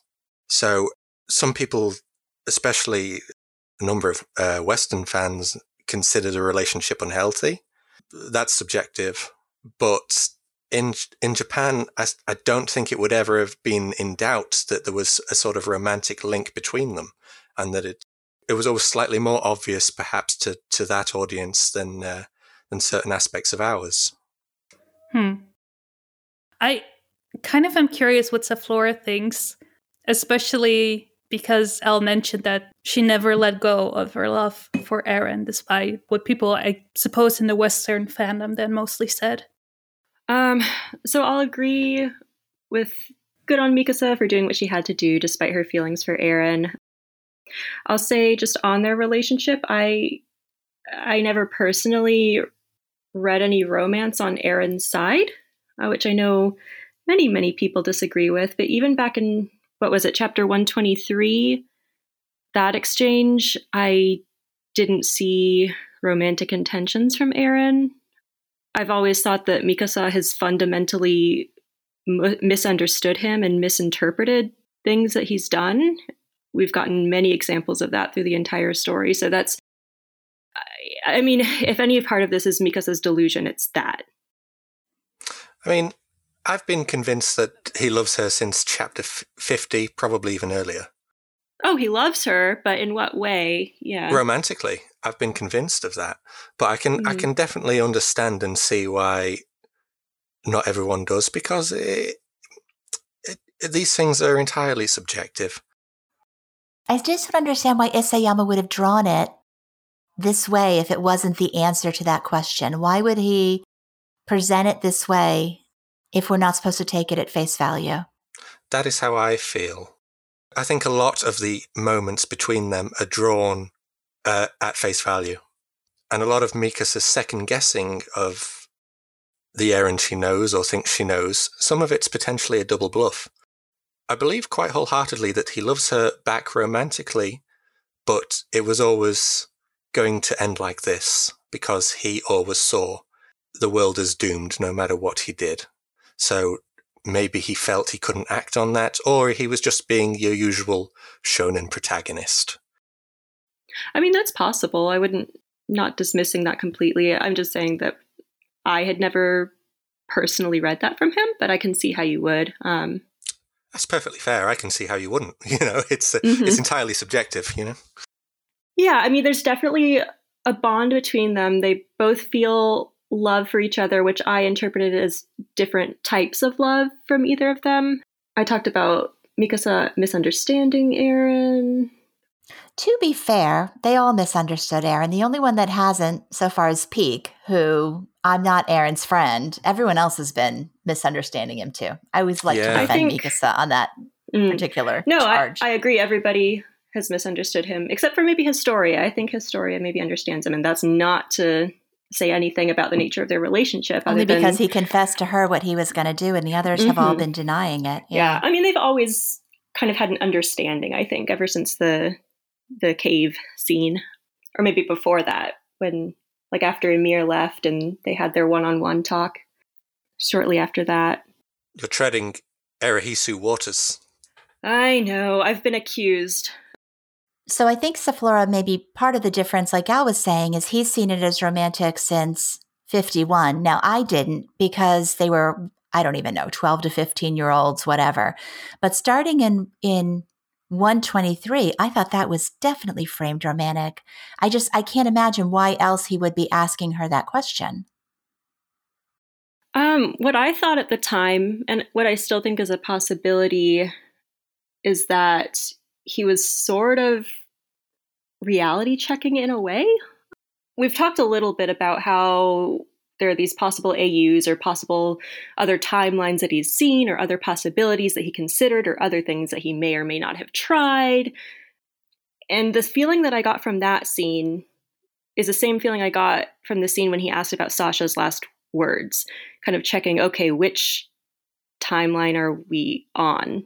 Like what what path are we on right now? Um, mainly because of the line shortly afterwards, where everybody came and interrupted them, and he said, "Oh, perfect timing." My interpretation of his face, I mean, I think Eren certainly does care for Mikasa. I think he knows how important he is to her and I'd agree with Luna that there was something about that scene about him um, kind of wanting to start helping her let go of him. Is that what you were saying earlier, Luna? Yeah, that's yeah. basically what I said. Yeah, what it comes down to.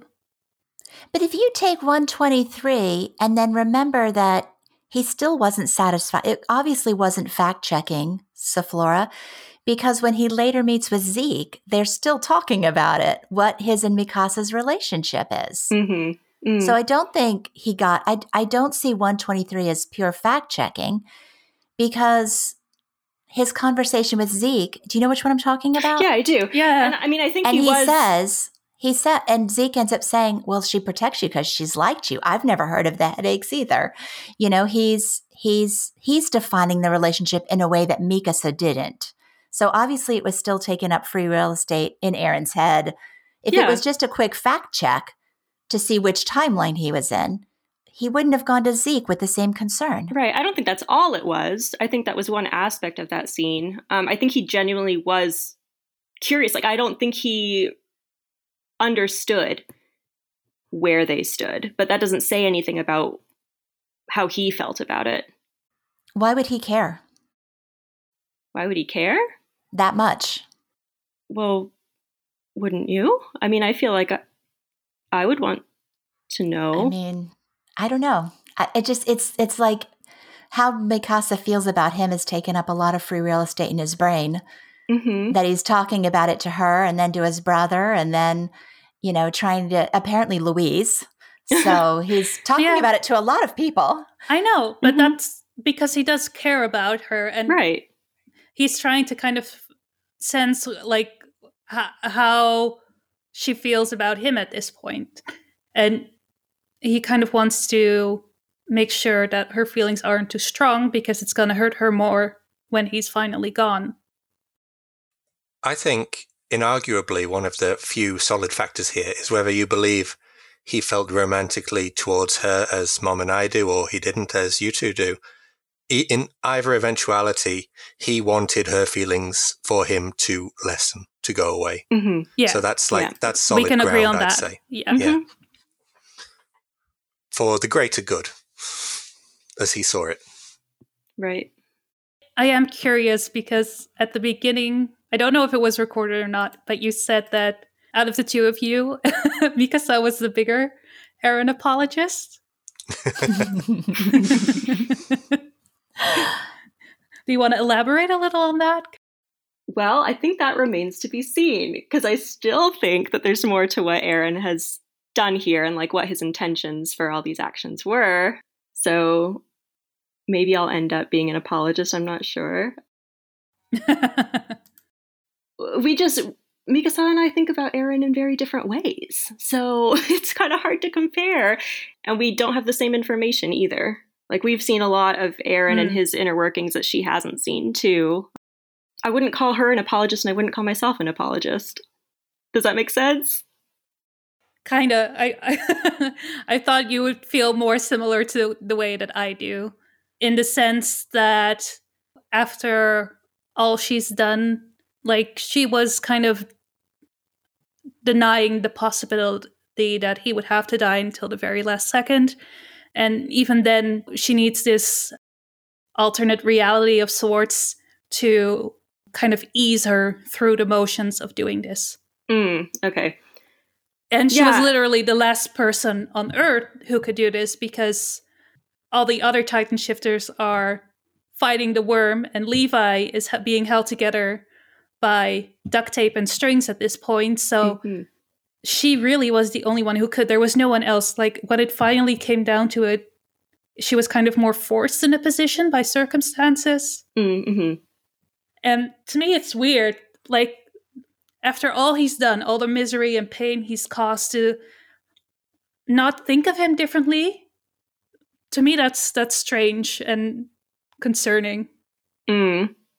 But th- you know, those are my feelings on that. I know Al, Al thinks it's nice that she you know she she didn't waver, like her feelings stayed the same. But I feel a bit uneasy with that. I think Mm. love is far too complicated. I know. Like, I'm Team Al with this one. Like, she knew what she had to do and she did it. And, you know, I love what Al said about how unselfish this is. Because when I think about like Ackerman's protecting their liege, we've got that direct parallel with Levi letting Erwin go.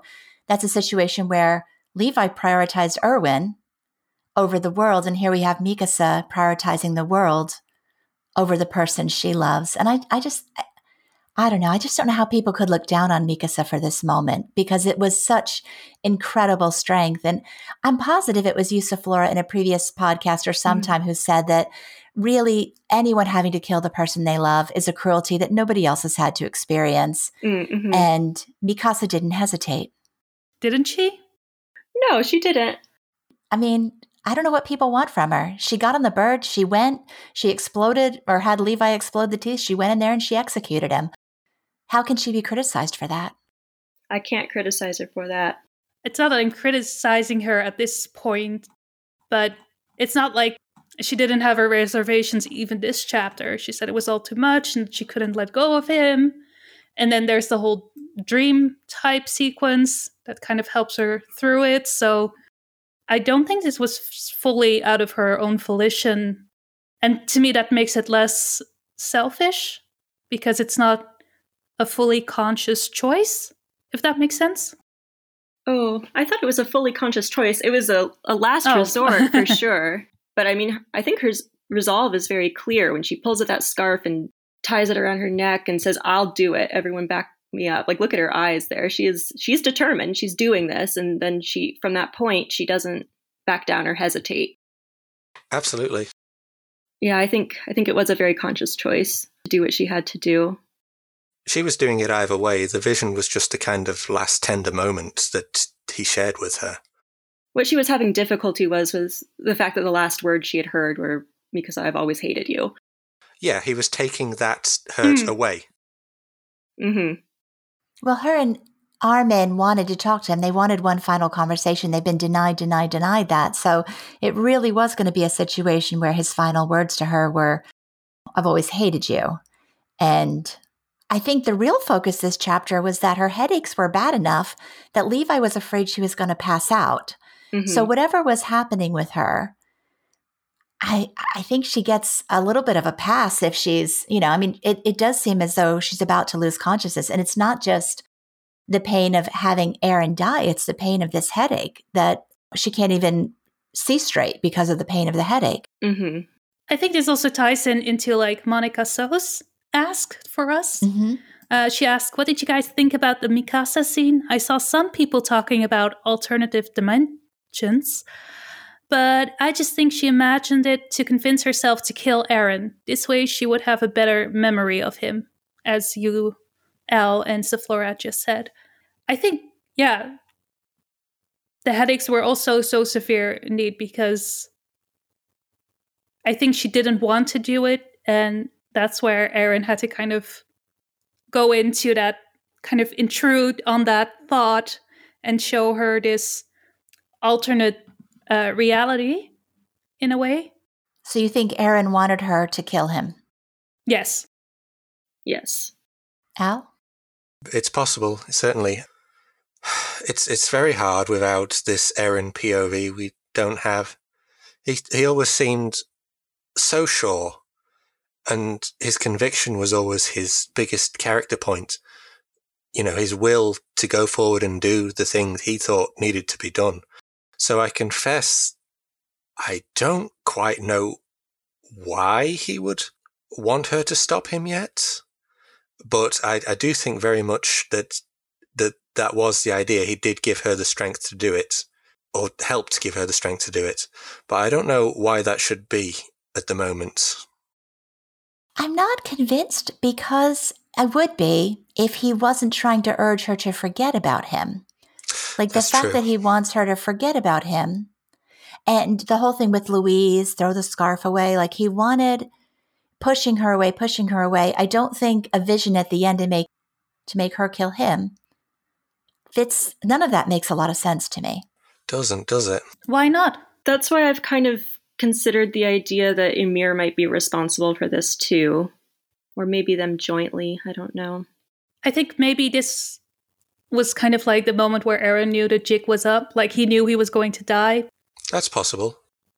He knew at that point that Mikasa was the only one capable of killing him because everyone else was preoccupied with something else.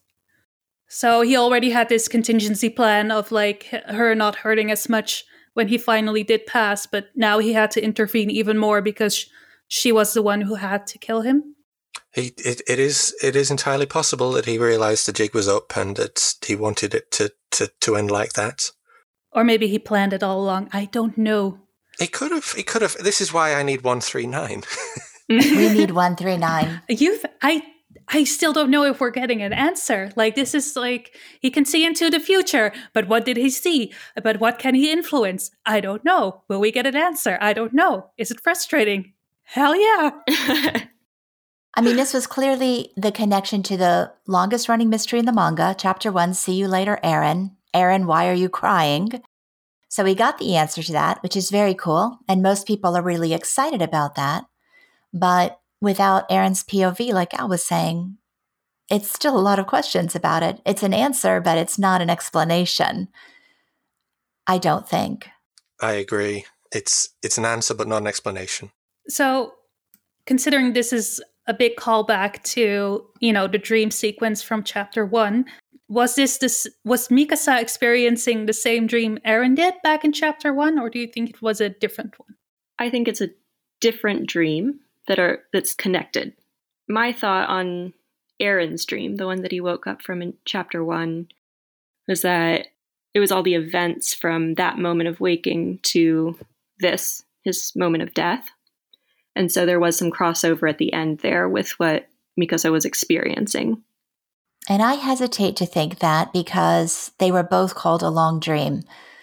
There was a parallel drum between them. So maybe Eren had a little bit more, but I tend to think that this dream, and again, those blasted headaches going along with it, is a mutual, something about it was a mutual experience. Yeah, no, I agree with that. I think there was some crossover. I think it would was probably mostly the same. Very, very, very strongly linked. We're supposed to think that because it's called a long dream. And chapter one is, a, they both said the exact same words. I feel like I just woke up from a long dream. hmm Yeah, but in this case, Mikasa's waking up from reality, like into the dream, and Eren is waking up into reality. Like, you know? Well, that's the thing. What is Mikasa's dream? Is it really a dream uh, or an alternate reality, as some say? Because it keeps uh, reminding me of the Lost Girls light novel from Mikasa, where she also has something that resembles an alternate reality. And no matter what she does, Eren is always going to die. Like, she cannot save him. So in there, they say it's not a dream, nor an illusion or a delusion. It's not even a parallel world. Uh, what she has witnessed or experienced is a nameless something. Her soul left our body and straight into a nameless place that subsists in a separate time, a separate space. And so what they're saying is there is like a wish or a fantasy of some sort. I don't know what it is. Maybe there is no name for it, considering they call it a nameless something. Well, I think now that we know it's called paths. I don't I think mean, it's paths, paths. never made sense to me as a name, paths. But if it is alternate realities, alternate paths, then paths makes better sense as a name. Yeah, but they say explicitly say that it isn't a parallel world. because it's paths. Yeah, well, I guess you could say a separate time, a separate space. I mean, even Zeke said about paths that like it that time doesn't exist the way we understand it. I, I feel like in 2014, Lost Girls was kind of setting up paths, which I, I know Isayama didn't write those novels. He didn't write any of them, but he's given nods to basically all of them. He's he gave Oh, yeah. permission. He gave them. I mean, no regrets. He's fully integrated into the into the Mhm. manga at this point. He's integrated bits of Annie's story as well. He gave them parameters for what they needed to do and what they could write about and greenlit them individually. It could be that 2014, this was an Easter egg. Or we didn't know it at the time. Something about paths. I don't know. We have to get an explanation for the headaches. Yeah? Yeah. Yeah. Okay. There must be somebody somewhere who's like cataloged all of Mikasa's headaches and the context and the time in which they take place. And like, I haven't done that. I kind of want to go through and do it and see like Okay. what. I can help you. Oh, I know excellent. a lot of them. Excellent. Okay. So well, the first one was when the walls fell and when Carla died. And we thought, oh, she's losing her mother again. This is why she's having a headache. But then the second one is when she sees Louise and Louise's mother. And again, we thought, oh, how sweet. She sees a young girl and her mother. She's clearly thinking about her family again. And then, of course, she has one later on when she sees Louise again. Louise is not just a girl with her mom, Louise is plot relevant. Carla dying on that day was not just Mikasa losing her mom, it was the walls falling and the events of the world kicking off again. So I feel like looking at those headaches, we'd always assumed she had one when Armin was about to die in Shiganshina on the roof. hmm You know, and again, we thought, oh, she's losing her best friend. Are they all like butterfly effect moments? Yes, thank you. They are all butterfly effect moments. And I, I really do think, whether we like it or not, all of this ties into the fact that there may be a time loop going on. Mikasa has experienced this before. She's seen Eren die before. Eren has tried all these different eventualities. I I don't like it, but I think that when you look at the events, when you look at just the entire mechanism of the, I keep thinking this Mikasa is not prone to memory manipulation because she is an Ackerman. She cannot become a Titan because she is an Ackerman. She Mm. cannot enter paths on her own because she doesn't have those Titan powers. And yet something has been interfering with her, sending her interference in the form of these headaches. Maybe the headaches are PTSD.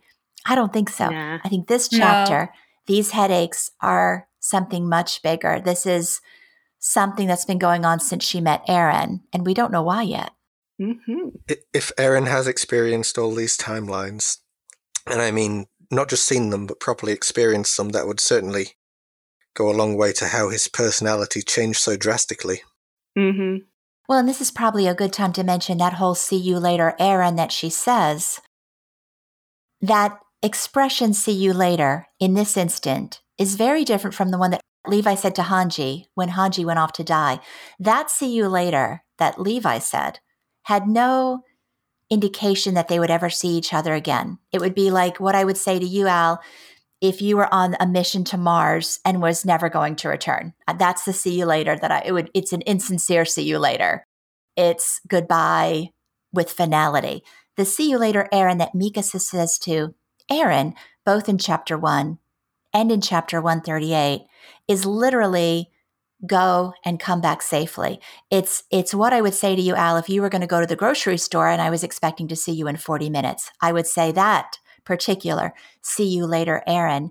So again, that could be that Mikasa is now aware of a time loop or of alternate whatever. I also think it could be that it's directly addressing what she says just prior to that. Eren desperately wants her to forget him. And she's saying she won't. So see you later, Eren could be the much kinder way of saying, I'm going to remember you. I'm going to see you later, not in a in a negative sense, but as the person who saved me, which is also a potential. That's great, to be honest. I, I love pondering that. I, I had no idea that was the case that the translation was was that way, but I love that.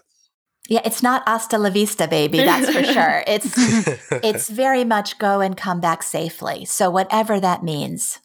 And I can't help but think her her near smile at the moment that she executes him, the fact that she knew where to find him in the mouth. I mean, I think more went on than what we saw, but our 45 pages enough to explain all of that. What do you guys think about the fact that she knew where to find him? He's in the mouth, open it up, I will take care of this. Like, do you guys accept that at face value? I mean, he had to be somewhere in the head because all that was left of him was the head, and then he kind of sprouted up from that, right? I mean, uh, from her vantage point, all she saw was a coloss was a colossal titan forming from the wreckage of the bones. I don't think mm. she saw the head. Hmm. It's it's it. This is something that I thought was slightly weird, but I I dismissed it because I, I was thinking to myself, how did they know that he was in the mouth? It's that's not normally the case. How was that? How was that known? And then I thought, well, it, it, I probably just missed something, and I put it out the back of my mind. But now that you've brought it up again, i am thinking to myself, maybe there is something to it. Maybe. Maybe she wanted to do the same thing she did with Reiner and just like go through the mouth to kind of blow him out of his nape. That's not what she says, though. What does she say? I don't see it. He's in the mouth. Like she says it very definitively. Or he oh, yeah. yeah. Okay, I missed that. Sorry. My bad. Eren in the vision says, I'm sorry, or he says, forget about me. At that point, she closes her eyes. She wraps the scarf. She says, I can't. Mm-hmm. Eren is inside the mouth. I'll do it. Everyone back me up. Yeah. So. Okay, never mind. Then I don't know. I don't really care, honestly. I don't think it's that important. I don't think there was some pat plot shenanigans going on. It's just a convenience thing, probably. Because he only had 45 pages for what it's worth, I don't know if this will stay in or anything, but since we're talking about kind of the callback to chapter seven, when she was like, Oh, if I die, I won't even be able to remember you, and how that kind of ties into this Iterashai thing. She's, I'm looking at it right now, she's specifically having memories of the moment under the tree when he wakes mm-hmm. up from the mm-hmm. dream. Which, yep. Yeah. Is da da da da da da da. Tell me it's not. So yeah, I, I, I like that a lot. All right, Zeflora. Yes. Why was Ymir smiling at mm. Mikasa kissing Eren? That's a great question. uh, so partially, I think I already mentioned before, I think it's possible that she might have had a hand in kind of giving this vision to Mikasa and helping her along to do this as well because this needed to happen. Um, so this is kind of like a, a mission accomplished kind of thing. Um, this was the end goal here.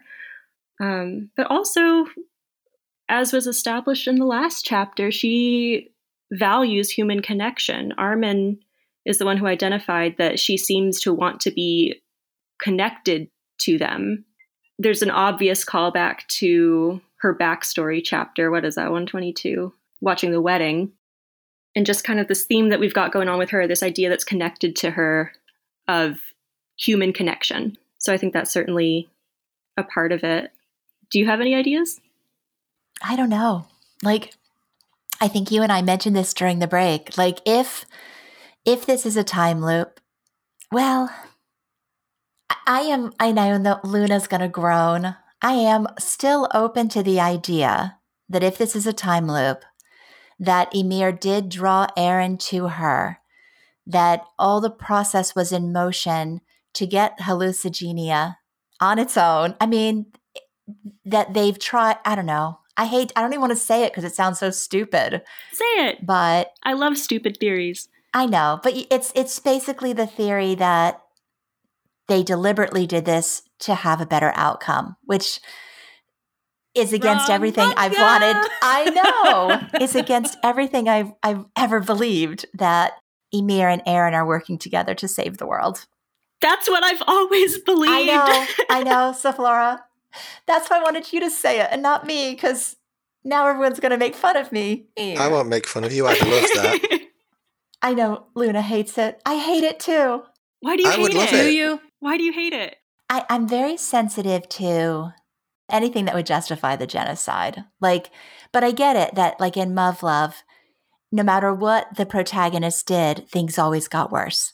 And, you know, eventually he just did the worst possible thing because that's what made it finally better. And I, I just, I hate, of course, if this ends up with a time reset, if this is Grisha holding Eren saying, you're free, if, if what Eren and Ymir do if it's deliberate and if it fixes the world, then I can't hate it, right? I don't know. But does Right. you always said that this doesn't fix things. This that this was not the answer, even if, if, it's a time even if they reset, tried it. Yeah, but then it would happen all o- like something else horrific. a time reset that stops the Titan powers from ever happening. Right. but then would they ever all have been born? No. I, I don't know what what you would get with getting another time reset out of this. I know, I know, I know. I just I don't think that's it at this point anymore. I don't I don't think it's a reset. I mean, I guess it's possible, but more like time loops. yeah, I always thought it would it was just like kind of a Doctor Strange. I've seen all the possible outcomes. Unfortunately, this is the mm-hmm. path we have to take for this ultimate. Are we Best saying this is basically another Marvel movie? Is that what it's come down to? No. With the cringe Vengers and the hallucigenia being an Infinity Stone, and now Eren being Doctor Strange?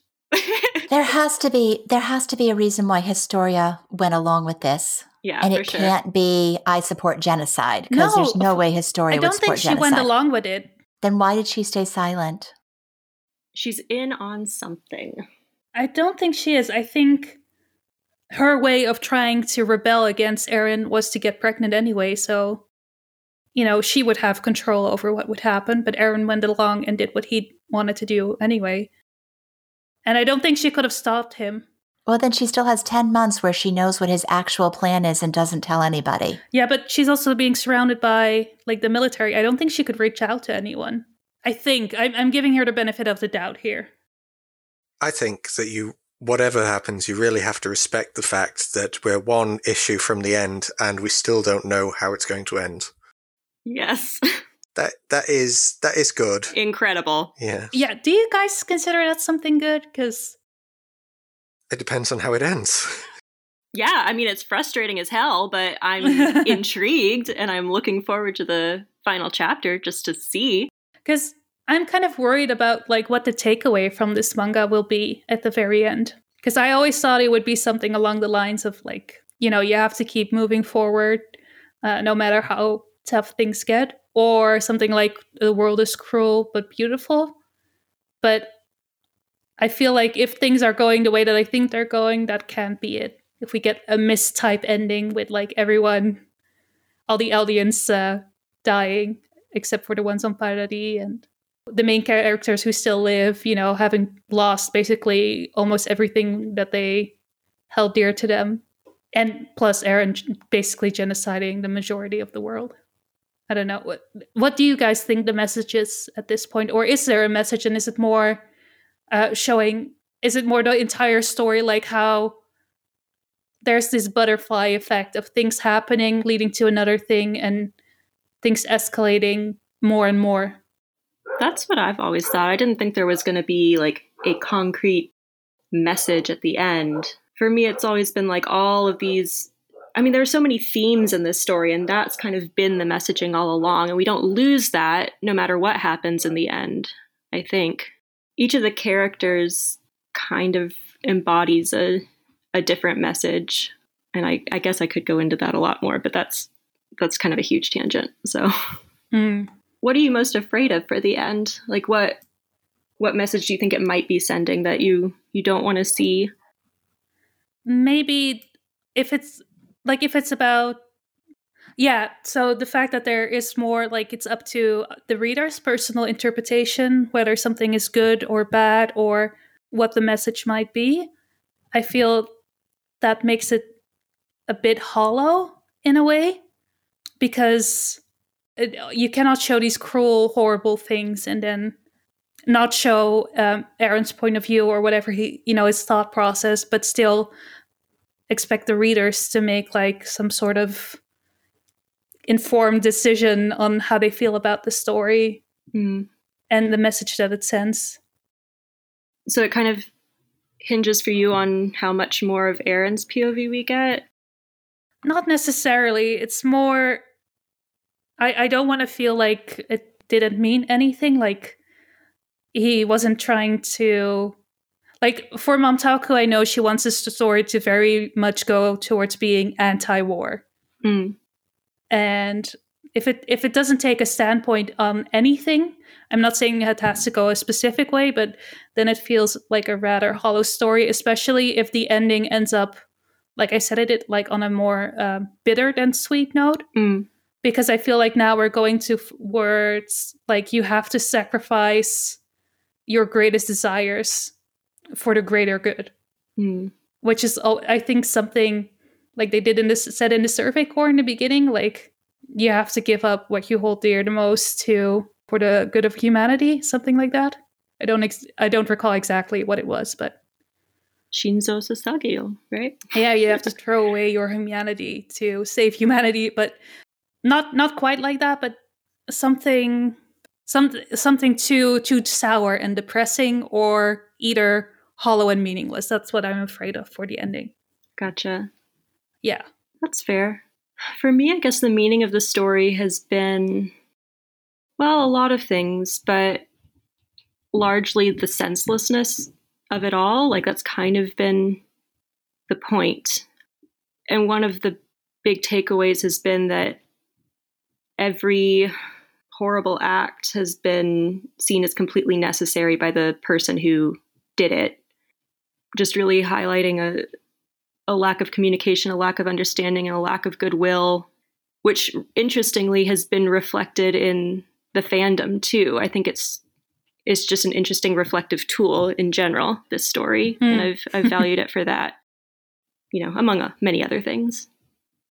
It has been amazing how everybody sees what they want to see in this story. Mhm. Everyone gets a different message. It's amazing how I remember the um I don't know if you guys saw it. There was a new video this last 2 weeks about again bringing up the fact that Attack on Titan, Ugh. Yeah. the whole alt-right part of it Yeah. and this particular person saw it as completely analogous to World War II and the conflict that the Eldians were Jews, that it was a one to one correlation, which is complete nonsense.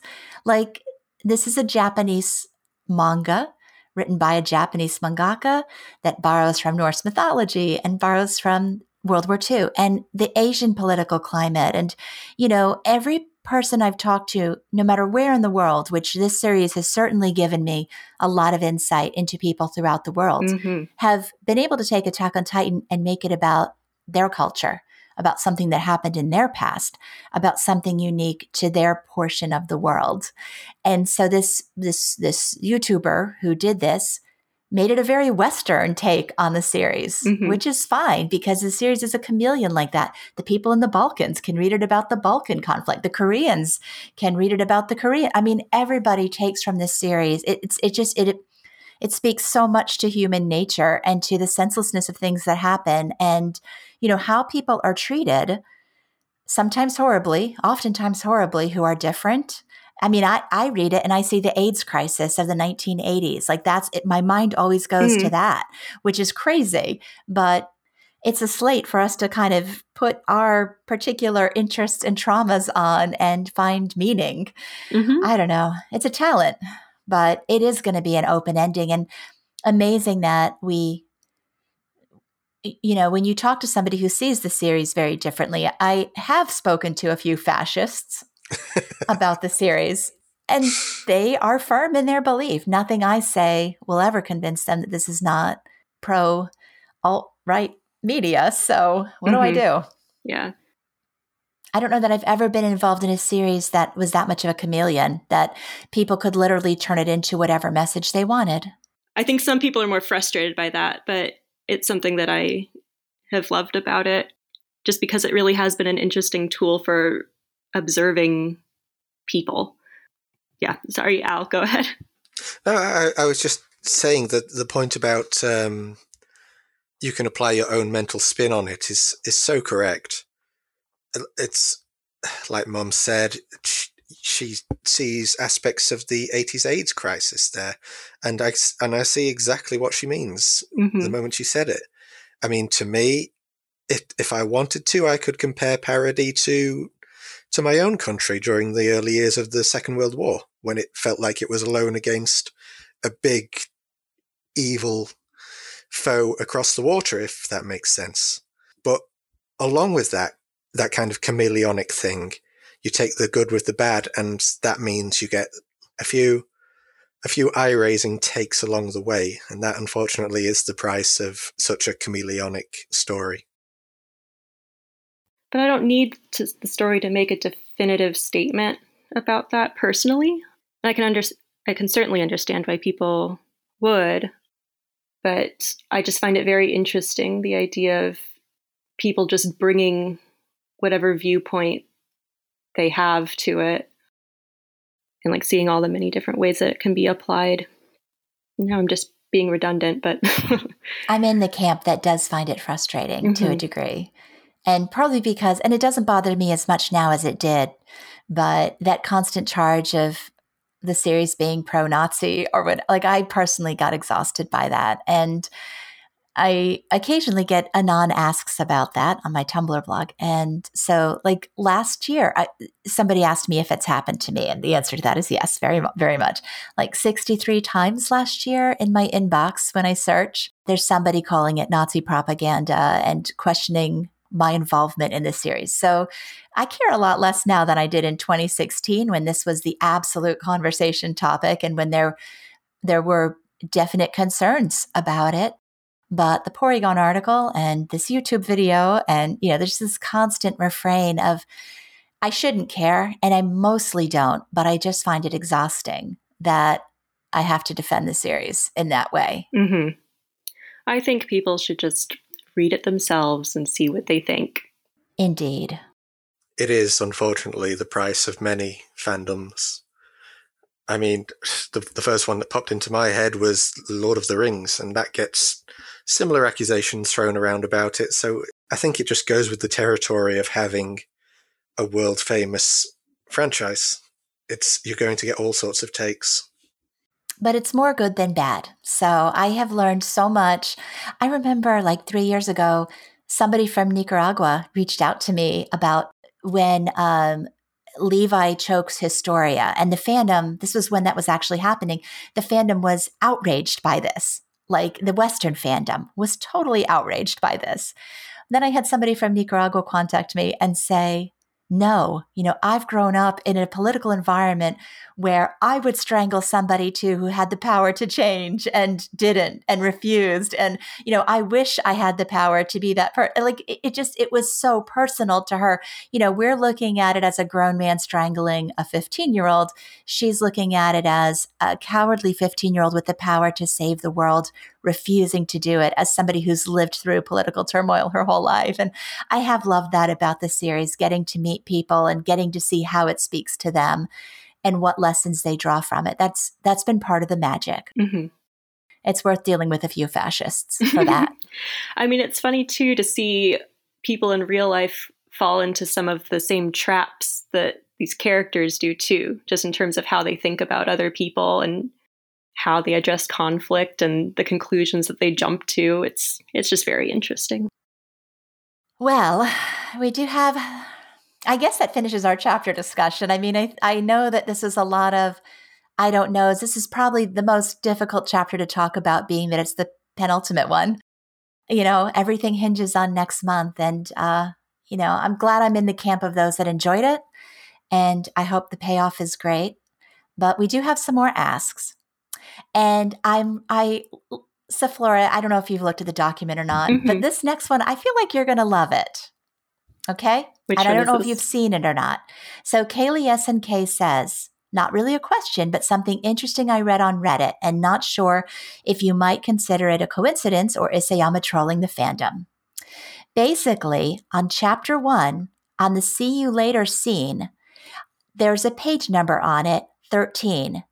As far as I know, it's the only page in the entire manga that has a handwritten page number on it, 13. Two pages after that, there's a panel with the year 845.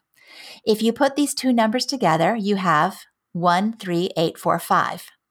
On chapter 138, that see you later scene is again repeated on page 45. So, page 13 in 845 is see you later, Eren. And then in chapter 138 on page 45 is see you later, Eren again. And I don't know if it's a coincidence or not, but isn't that crazy? It is crazy. Uh, and you know, if if I were to find myself in the mood for, you know, donning my tin hat, which I which I sometimes do, uh, this would be particularly exciting. Uh, it does kind of support the idea of the the time loop, um, or like what I was saying earlier of his dream being all those intervening moments. But that would be pretty insane if things were planned out like that. So I don't know what to make of it. I it does tickle my brain in a pretty satisfying way, but I'm not going to put too much stock in it. I'm holding volume one in my hand and I am flipping through volume one.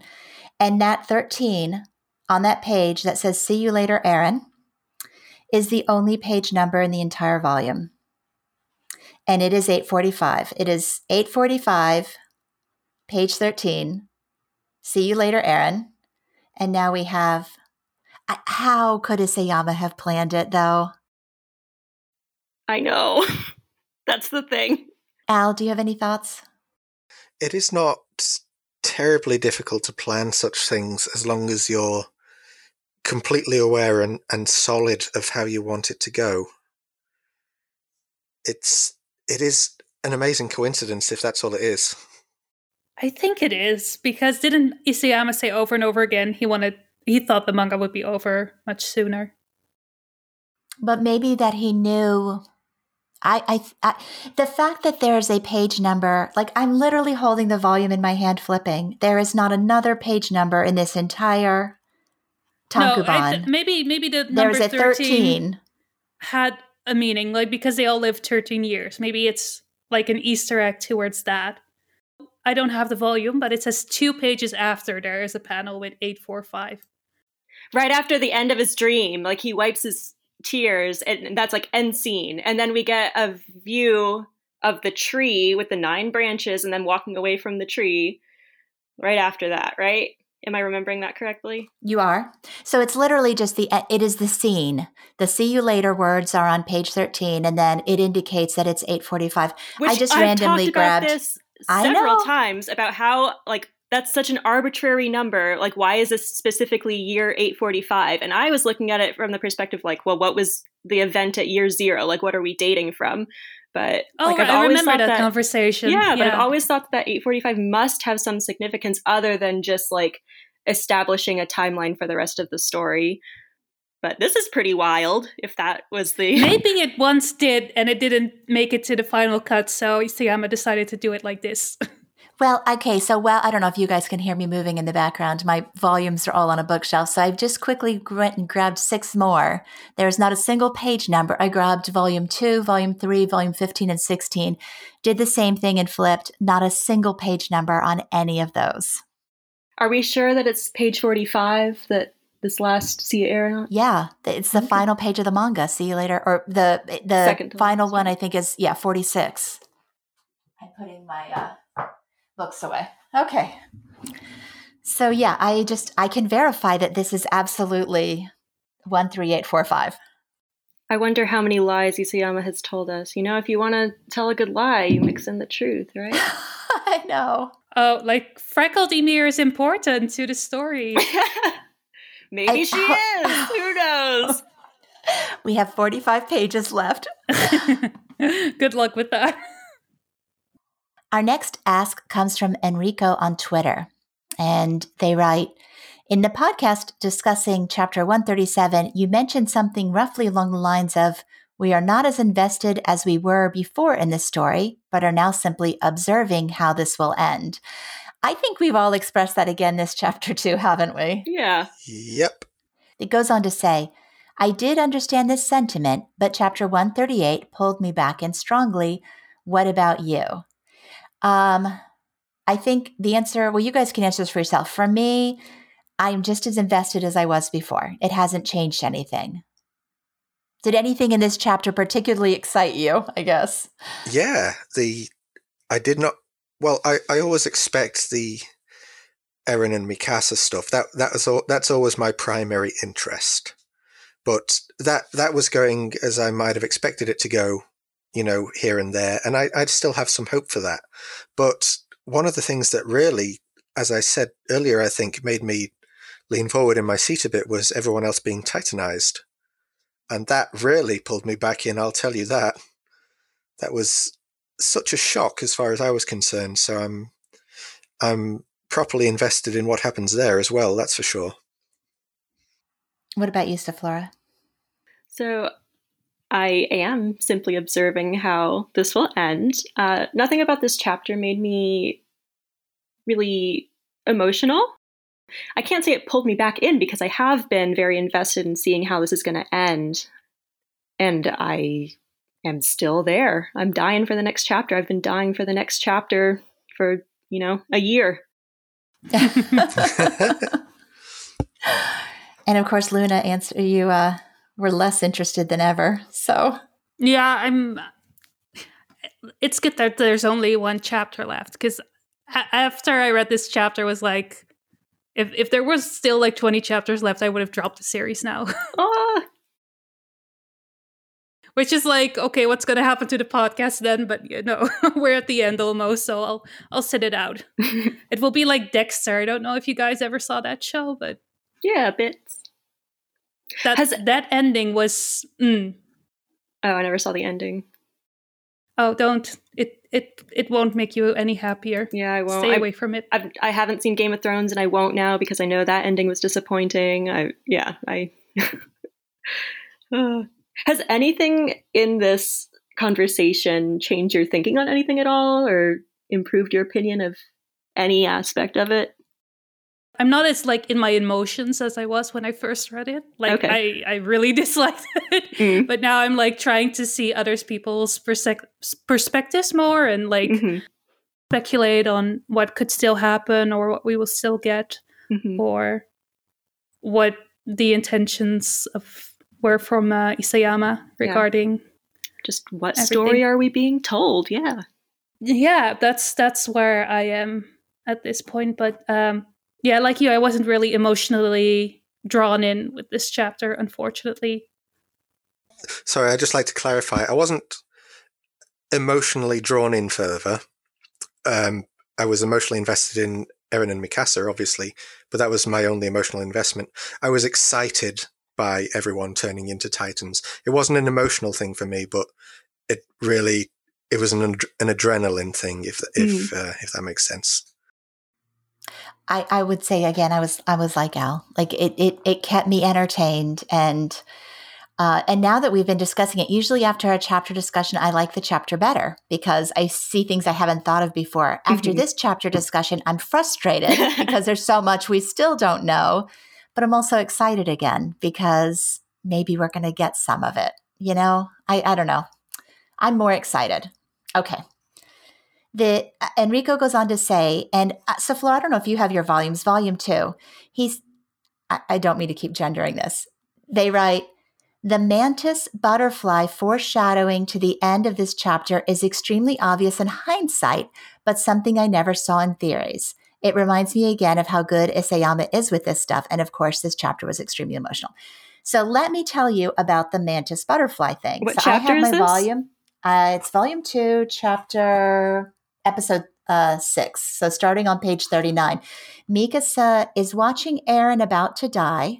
There's the thumping, thumping, thumping from where she's scared. She's screaming, I can't.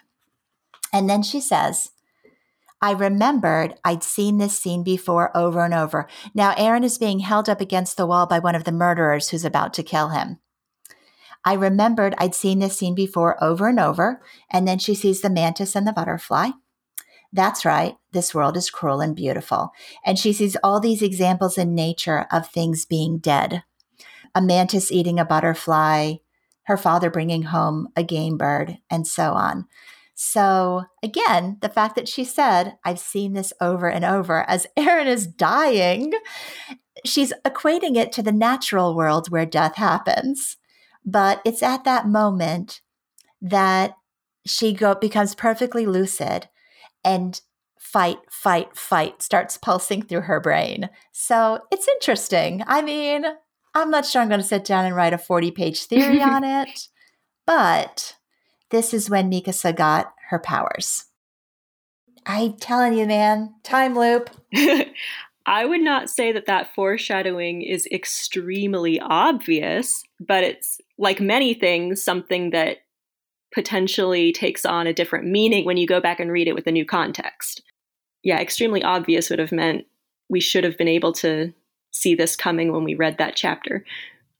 Enrico then goes on to talk about all the things in Paradis that we don't know about, like what's going on with Keith Shadis and if the Alliance wins, do they even have a home anymore? Is Jaeger's control of Paradis? And Uh, this is something that I've been thinking about too. It's it's it's way too much to be tackled in one chapter. There's a lot of information left.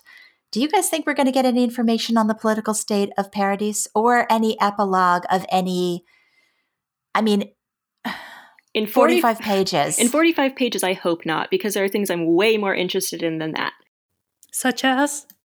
I just want Eren's point of view. Well, either from him or like getting it filled in by Historia. Like that's what I care about. Um, if that can be resolved and explored in a satisfying way, plus maybe a little glimpse of what's going on on Paradis, then fine. But I don't need it personally. We did a write in. Usually in the chapter poll, we give people multiple choice. What do you most want to see next chapter? And this time we thought that would be a little, it would be better just to let one chapter left, let them write it in. Eren's POV is like over and over and over. That is what people chose to write in. that is what the fandom wants to see. So you are not alone in that. Yes. Like it's literally everybody over and over. Eren's POV, Eren's POV. In his death throes. 2,141 responses. Most of them are Eren's POV. Because that's where the money is. That's that that tells us everything. I I would like I would love to I don't know I would love to know all of this, but if I had to prioritize, I feel like this would be on the bottom of the list as well for me. Well, I am very curious. Our next Twitter ask is from Shrooms Loco. Do you think Paz will play an important role in the final chapter? And how do you think Eren's POV will, be con- will bring a conclusion to his chapter? Will Paz play an important role? Yeah. Yes, that's what this whole thing has been about. And if it's shown, how do you think Eren's POV will bring a conclusion to his character? Like, they mean, how will it be shown? Because I, I, I can kind of imagine a couple of ways. So, one I think I might have mentioned earlier, like, especially given the fact that in chapter one, like after the 845, and you see child Eren kind of like walking away from the tree or whatever, and people have many times made connections between that tree that he was sleeping under and the tree and paths. Um, like I, I think it's possible we might see Kid Eren there in paths by the little tree thing, and as that world is kind of falling apart, kind of we we see the missing pieces. What I hope that would show is that this has all been for a purpose other than you know, retribution, anger, revenge, um, hopelessness, that kind of thing. That that that's what I want for him. I want him to have done something meaningful, and I want him to rest in that. Alternatively, we might get those pieces from Historia, which I think I might have also mentioned before. I still think there's a reason her name was Historia. It's a weird name. Do you have anything, Al? How much more of Eren do you think we'll see in the final chapter, Al? I think that we we we, we we've got to either get either his POV or Historia um, speaking on his behalf. Anything else would just not be right. Or Armin, actually. I, I think him and Armin get another moment. I, he's got to get a moment with Armin. This doesn't end without. Yeah. I like what was it you, Zeflora, who said that Armin gets his Paz moment next? Yeah, I think he will. I think he will. I think so too. Yeah. So maybe that's how they do it. Okay. Our friends at Podcasts a los Titanes. How badly did I murder that? Not Are too they the. Brazilian podcast? I think so. Then probably it's podcast a los titanes or something. I don't know. Okay. Br- Br- Portuguese is also a mystery to me. I don't know. we could ask Renan. Yeah. Um, they wanted to know our thoughts about the final chapter title. Do you think it could be called something like The Story You Started, relating to Grisha, Aaron, and Ymir? Do you guys have any predictions about the final chapter title? I think we also asked that in the poll. yeah. You did you guys um fill that in? I question? didn't. Nor did I. Sorry. But I like that title they've suggested. I do like that. So, looking at the write ins, most people have said either a play on the whole 2,000 years again, like to you 2,000 Mm. years ago. I, my guess was that it was going to be something with the 2,000 years. Uh, and freedom has been written in quite, Mm. just Also quite a scanning the list quickly. hmm Uh, freedom, you are free. Uh, you are free. Yeah, I the like boy that who sought too. freedom, free at last, new beginnings. There's a lot of ideas here. hmm Lots of the, I, everyone seems to think it's going to be.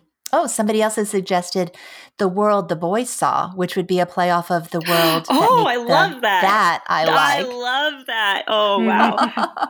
Yeah, I like that one. the world. Hmm. I think I do too. I'm going to adopt that one. The world the boys saw. hmm I uh I think I went with uh, a word from the latest uh, anime opening, Regeneration. Mm. Destruction and regeneration. Regeneration. We've You had the the destruction. now we need the regeneration. hmm Or to keep it like in Final Fantasy terms, a realm reborn. So Zeke Sandcastle, also known as Clorox, who works on the ch- uh, chapter uh, fanlations for Liberio linguists, uh, sent us a very long message on Twitter. It's I'm kind of paraphrasing it. Um, he says, "I've always been extremely anti-rumbling, and I've always disliked that it was the only choice: kill or be killed, bruh." Talking point. And for that reason, I found the last page shocking. After all, it's the poster girl of the series displaying explicit affection to a character who just committed genocide. Al, can I hear your take? Re- themes of redemption are, are common throughout fiction, and it often it doesn't actually matter what they've done or how many people they've killed. I mean, another one that leaps to mind is Vegeta from everyone's first anime, Dragon Ball Z. But again, there's also the fact that you don't choose who you love and why. It's she's still doing the right thing, and you can't. I, I've been fortunate in my life that I've never had to deal with this kind of pain, but you can't choose who you love, or or you can't choose to stop loving them. The only thing you can do is make sure your actions are the right actions. So that would be my feeling on that.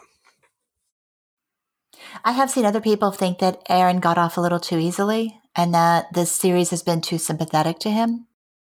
But I've always, I mean, I agree with that to a degree, but I also understand too, like the actual parents and loved ones of serial killers somehow manage that separation in their brains as well. They still love the person while hating what they've done. hmm So it never seemed unreasonable to me that Mikasa would still love him. I mean, I like Al said, I've never been in a situation like that. But if if something absolutely horrific happened, if if someone I loved did something horrible, I, I would probably still always love them. But I, I, share a lot of what this person says as far as feeling a little uncomfortable with how it's been portrayed.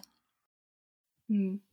I don't think it was necessarily distasteful, because it's kind of goes along with how Mikasa's character has been all along. Like she's holding on to Eren. I feel that the whole journey up until this point is a bit weird because, I mean, I would at least look at people differently if if I had a romantic sort of love for them. Let's say that that would that love is not unconditional in my opinion as opposed to maybe uh, a child or a sibling would be, even if they've done horrible things. I, to, yeah, that she still felt more or less the same way about him, even after all he had done. Like, it's kind of like saying condemn the sins, but not the sinner. It's very, yeah. It, it makes me very uncomfortable. Let's just say that. Uh, I feel I would feel better if she had taken a stronger position. Mm. I've always thought that was a pretty odd take that any part of this was being portrayed positively or that Eren was being portrayed as a hero and not an absolute horror. That's always seemed very clear to me. I mean, yeah, all, I agree with that. But then the takeaway from a lot of people hasn't been has been exactly that, right? Right, and that's kind of what we were talking about earlier. Um, yeah. You know, people can have bad takes, and they're allowed to. um, uh, it, it's a thing that happens. Um, people can be bad at interpreting things. I've I've I've certainly made my own mistakes on that front. It is complicated, and I think a lot of I think there's a certain degree of of, of slight misunderstanding here. Um, Eren's actions are not supposed to be portrayed as positive, but there are a lot of people who view them as positive, and in the fandom, I mean, and that's a mm-hmm. different thing. Um, those are just a collection of bad takes. mm-hmm. um, the the people that shall not be named. Um, that doesn't necessarily mean he's being portrayed as positive. It just means people are reading the wrong things into it, either to because they think it's funny or something like that, you know? This person, I think, they feel like uh, so I have made similar statements that Isayama's handling of the genocide wasn't the best, not letting Armin and Hanji elaborate on the 15 50 year plan, showing Floch as being just, you know, by making this kind of kneecapping the Survey Corps, making them look like idiots while Floch and Eren look like they've got all the answers. So, yes, I agree. They're, they're, uh, yes. And, I, but I think too that this person is more bothered that those, that there are still people out there saying it's the only choice. It's kill or be killed, bro. Like that's their take of this manga, you know, and that that's coloring Isayama's handling of the genocide a little bit because if people are still able to get that take, Isayama didn't do his job. I have felt that way to a small degree, so I'm very sympathetic, very sympathetic to this take. So, what makes me feel better, Zeke's sandcastle, is that at this point, the people that feel that way, the people who say it's kill or be killed, bro, they're suddenly abandoning ship, jumping off the story. They're not acknowledging Eren as Eren Yeager anymore. It's now what? Eren Yogurt? Is that what they're calling him? like they feel so betrayed by this story that I think we got. I think I think we won. You know, um, Eren Eren Yogurt is the hey Polka Mikasa imagined version of Eren Yeager. Hello that's that's that's from what I can tell on Titan Fog. I don't really get it either. It's uh, Eren's soy yogurt, right? Like the soy boy version of Chatron. Uh, I think I think every every fan base has its own name for it. It's weird. Like uh, just the English fan base is so fucked that they have Eren Yogurt. But I, I read somewhere that the Chinese call him something like basically calling him a soy boy, and the Japanese also annoying, basically calling him a soy boy, oh just God. in their own like native uh, tongues. That's funny. don't you think that the people who've had the attitude, okay, Polka, you will know this. Yeah. The people that have taken this series as Eren is a hero, it was kill or be killed, bro, he's doing the right thing, aren't most of them really angry at this point? Are there yeah. any of them who are not angry except for Kiko? Most of them are pretty furious, am I right? Uh, furious, I wouldn't say. I think everyone everyone felt cheated, isn't it? It wasn't that they believed that they we're going to get this epic based genocide as the only way option. I think they viewed it as, oh, this is going to be some. What they view it is that they wanted this like complex, like nuanced ending where Eren does this big dying monologue and and and then and then you know he just dies and then this big epic death sort of thing. But what they got instead is they sort of got this what they like to call the Marvel ending, or, or I, I, think there's a bit of truth to it. I think uh, does like a bit of Marvel, and so you get this all the big, all the good guys, the quote unquote guys, join together and defeat the bad guy, sort of thing. And they don't like that idea. They think there should be more. That's why they're always rooting for Jean to switch side or something, so they would be uh, different. But I don't know. I, I, I'm, I, I can't really talk for these people. I'm not that deluded, so. It's interesting. Well, they're not happy either. So yeah. nobody's happy anymore, apparently. well, you know, after the last episode, the last episode was Children of the Forest, right? Yes. So perfect timing. I mean that that was the speech that kind of shut down, or at least provided a counterpoint to the "kill or be killed" attitude, right? It was saying, "Look, the world is kill or be killed, and ain't it a shame? Like, let's try not to make it that way, right?" Hmm. I think, I think, yeah, but I, I think that you I just I don't know. I think there's a an argument to be made, and you can make that argument, and then you start treading on some very thin ice if you start making that argument. And uh, I'd rather just sit back and uh, read the rest of the manga and be done with it. To be honest. yeah, I, I will say one thing. I it's a slight criticism, I suppose. I think that if Isayama had done a maybe a slightly more thorough job of making the rest of the world more sympathetic, there would be a few less Jaegerists. Mm. Because the rest of the world looks horrible, and we're and there the, are not the enough messages, young Capans in this manga. We need more there, young there, there are there are absolutely not, and I think the message is that even though the rest of the world looks horrible and cruel, it's still not right to genocide them. But obviously, it's not. But I, I think if it did look a little bit less cruel, we the the Jaegerist faction might not have been quite so strong in the fandom.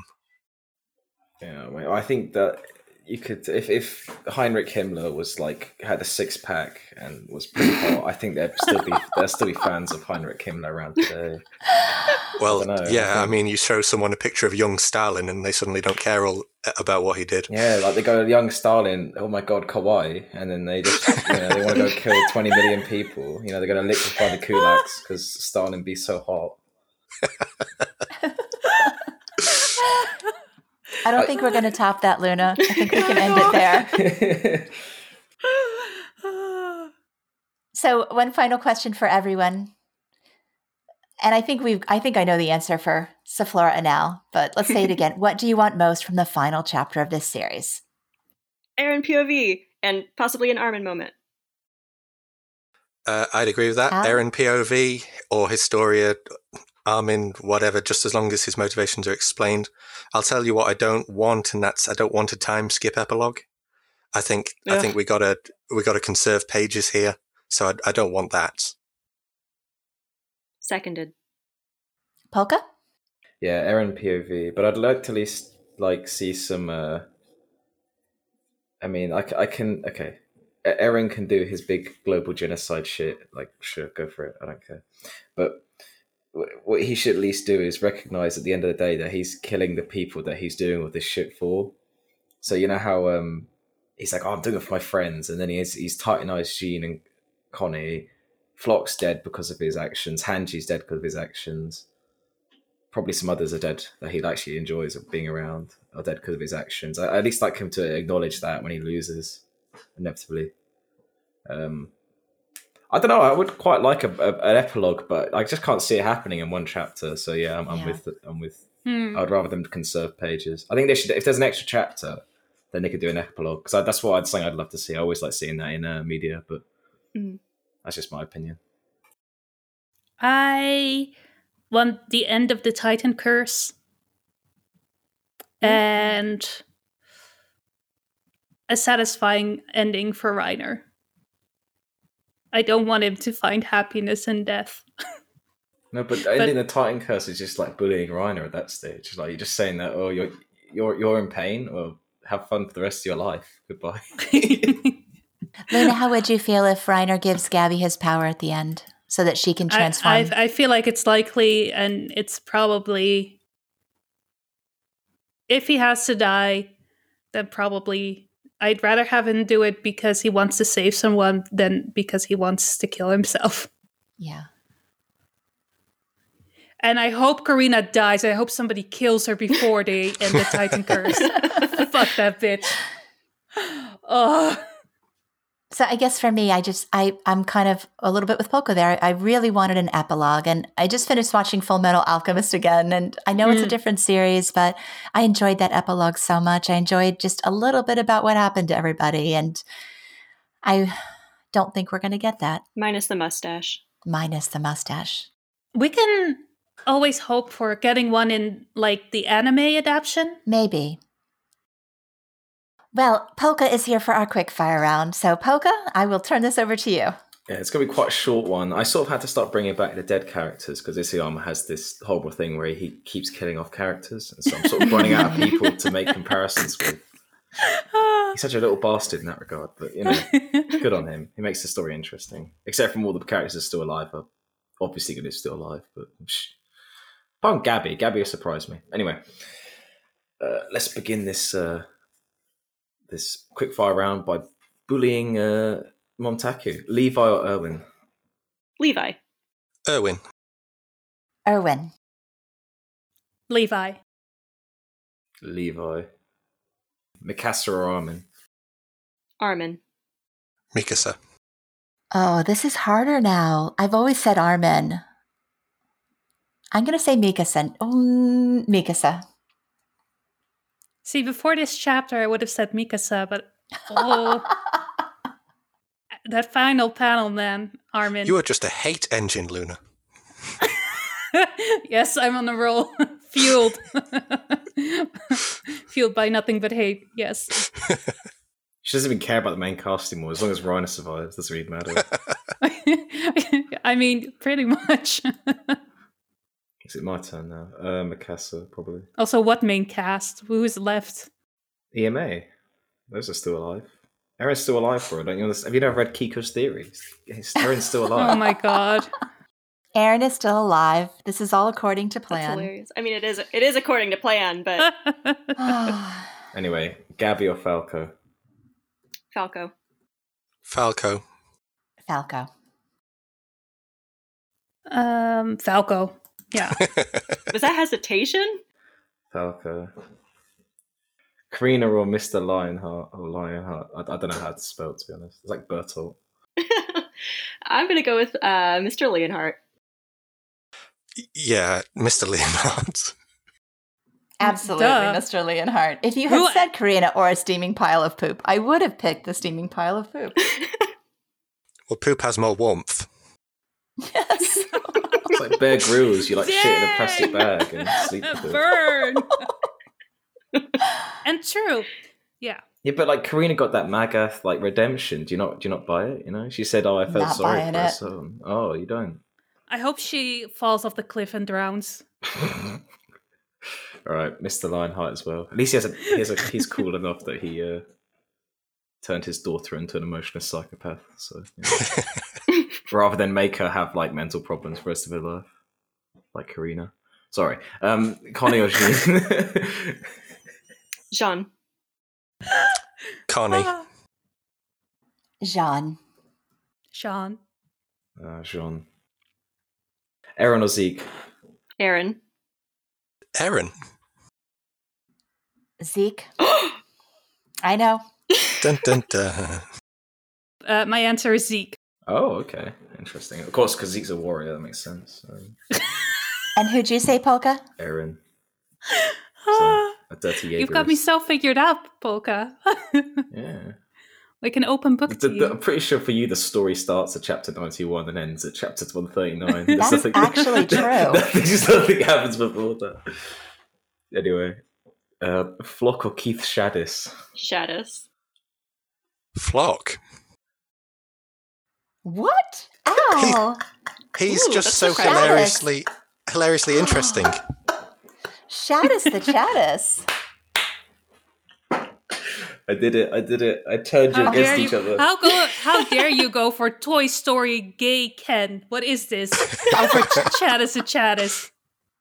I mean, I'm telling you, when when, when chapters, uh, what is it, the, the the the port fight chapter gets animated and Floch's going around like fighting it all on his own, he's gonna get a lot of fans again. I'm telling you, it's like the 110 at the moment, or the anime only's love. Well, and I have to ask Polka, are you happy with the anime portrayal as Floch's number one fan? I'm loving are it. you... I think I think the fact that they've got uh, Kensho Ono to do all the fucking voice acting is just like basically allowed Floch to become a better character because uh you know when he can make all these like Hitler speeches, but when he has Kensho Ono saying it, you know it makes it sound a little bit better. And cool. uh, So you're you're a happy anime watcher. yeah, I think they did him very good. I mean, I, I'm surprised they didn't actually make him worse because I was like, I was thinking that for like the Keith thing, he'd, he'd only get like, you know how in the in the the manga, it's a complete tangent. I'm just going to put it on right now. So I, I watched the, uh, the the the leaks or whatever, the the live viewing, and uh, before it got cut out because of an earthquake, those bastards. Um, Damn tectonic plates. yeah, those God, the damn nerve of MAPPA, damn MAPPA shifting techno- tectonic plates so they don't show off their bad animation. God, that's what Twitter told me anyway.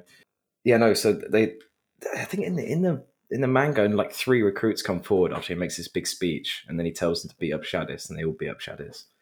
But they, they had more than they had like way more than three people. It was like like ten or something. Like they actually made him look better. I, I was like, okay, MAPPA, what's your plan here? I don't know. I, I I just think he's fucking hilarious. That's why I love him. But it's right. I don't agree with the shit he says, though. I do think he's quite funny about stuff, how the way he does it. But anyway, yeah. The anime makes me like everything better, and like the anime managed to make me like Gabi. The anime managed to make me enjoy Floch. They made Niccolo so good in the anime. Oh yeah. Oh, he was that. They sold it. That voice actor is fantastic. yeah. I was not a fan of that scene in the manga. It just didn't feel real at all to me. But it, I- I- it definitely I re- worked animated. Yeah, I I Yeah. rewatched, uh, reread One Eleven like a few months ago, and I, I actually enjoyed it way more than I did when I first read it. Mhm, I don't know why, but yeah. Anyway, so my answer for uh, that question is Floch. Um, No, No, really? no, you couldn't tell. I think I think I'm like so far deep in this this corner now that I can't really get out. I don't think I can, You, even if you hated Floch at this point, nobody would believe you. Like you, you literally have to carry the flag. Yeah, I'm, I'm I am I am like the Eren Yeager of the Floch cause, you know. All, all those uh, I'm a mod. I, I I literally just you know there's a there's a there's a, a subreddit out there called Titan Flock. Oh. and I, I ended up just browsing it one time, made a, a shit post on it, and then they, they made me a mod. uh, I don't even know how that happened. Anyway, moving swiftly on. Hanji or Annie? Hanji. Hanji. Hanji. mm, Annie. Warrior, I'm telling you. Hanji. Kiyomi or Yelena? Yelena. Uh, Yelena. Yelena. Yeah, I'm gonna go with Yelena. Yeah, Yelena as well. Willie or Pixis? Oh, that's actually a hard one for me. Willie. I think he's interesting. Um, Pixis. I liked Pixis. I, uh, obviously Pixis, but I will say that the I did like Willie, and the anime really made me like Willie. But still, Pixis. Oh, Billy. All the way. No, I'd say Pixis. Pixis is just like me, but older, and probably probably more smart as well. But you know, uh, a Onyankopon or Niccolo. Onyankopon. Yeah, Niccolo. Oh my god. Onyankopon for me, definitely. Yeah, John Boyega. hmm See, I I, I- I hate this because actually this is the one that I looked at and went, oh, that's quite hard, and then you guys were so easy about it. Um, Niccolo probably because I watched the anime recently. Hitch or Marlowe? Hmm. Hitch. I named my cat after her, so Hitch. And Hitch for me, I just Hitch is fantastic. Um, yeah, I'll go with Hitch. Yeah, Hitch as well. I do like that you named your cat after Hitch. I think that works very well. Lazy creatures, you know. To be fair, it was a suggestion from someone on the subreddit about four years ago when I first got her, so I can't take credit for it. I just liked it. All right, Jean and Connie's death or Porco's death? Hmm. Um. Ooh. Jean and Connie. The same, John and Connie. That's a good one, Polka. I'm going to go with Porco's death because I think John and Connie deserved a little bit more.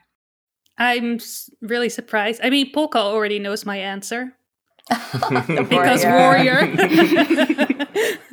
Obviously, Porco. Porco's that was great, amazing. Jean and Connie's. Um, yeah, I wish I would have could have felt more, but no, kind of Yeah, definitely, about it. definitely. Porco. I'm with you. I wish I could feel more with Jean and Connie, but it was so quick. I just didn't Mm. really feel much. I was like, oh, they're dead. Okay, or or dead, or they're not Titans or whatever. Another death thing. Um, the first mass Titanization, so the one that has Nile, Pixis, and Rouge, and everyone else who get Titanized, or and that that big that big big scene, or the latest mass Titanization bit where Jean, Connie, and the rest of the uh, Eldians get Titanized. The first. The second, because it really made me sit up and take notice of the chapter. I'm going to go with the first. I yeah, the first. Uh, yeah, for me the first as well because of Falco and Colt. Second, I kind of have to wait and see how it plays out to see how I. I don't really know yet how I feel about it. Mm, I the first the first felt more impactful. It's like pulling a cup, pulling the same trick twice. Fool me once, shame on me, whatever. Uh, okay, and and the last one. It's not really a, a quick fire, but I just want to know what is your favorite of the last ten chapters. So one twenty eight onwards. Gosh, I can't even remember what happens in each of those like discreetly. Um. Maybe favorite moment then, if you can remember yeah, something. that that'll work Let's as well. see. Oh, I really like wherever we like see a little bit of air and stuff. Oh, is it one thirty? 131 is that one, Yeah, I that one. Yeah, that. One thirty one has got to be my favorite as well. But yeah, sorry, just to interrupt. Which was the "What am I to you" moment? Was that one two seven? that was one two three. One two three. That God, that long ago. Uh, in that case, then this this last one. One thirty eight. Uh, for me, it's going to be 132 because of Erwin Heaven. It's not. It's not heaven. It's Erwin Heaven. It's a other Hanji. confirmed. It's not heaven. Hanji getting to Wait, go what to did he Erwin say Heaven. about it?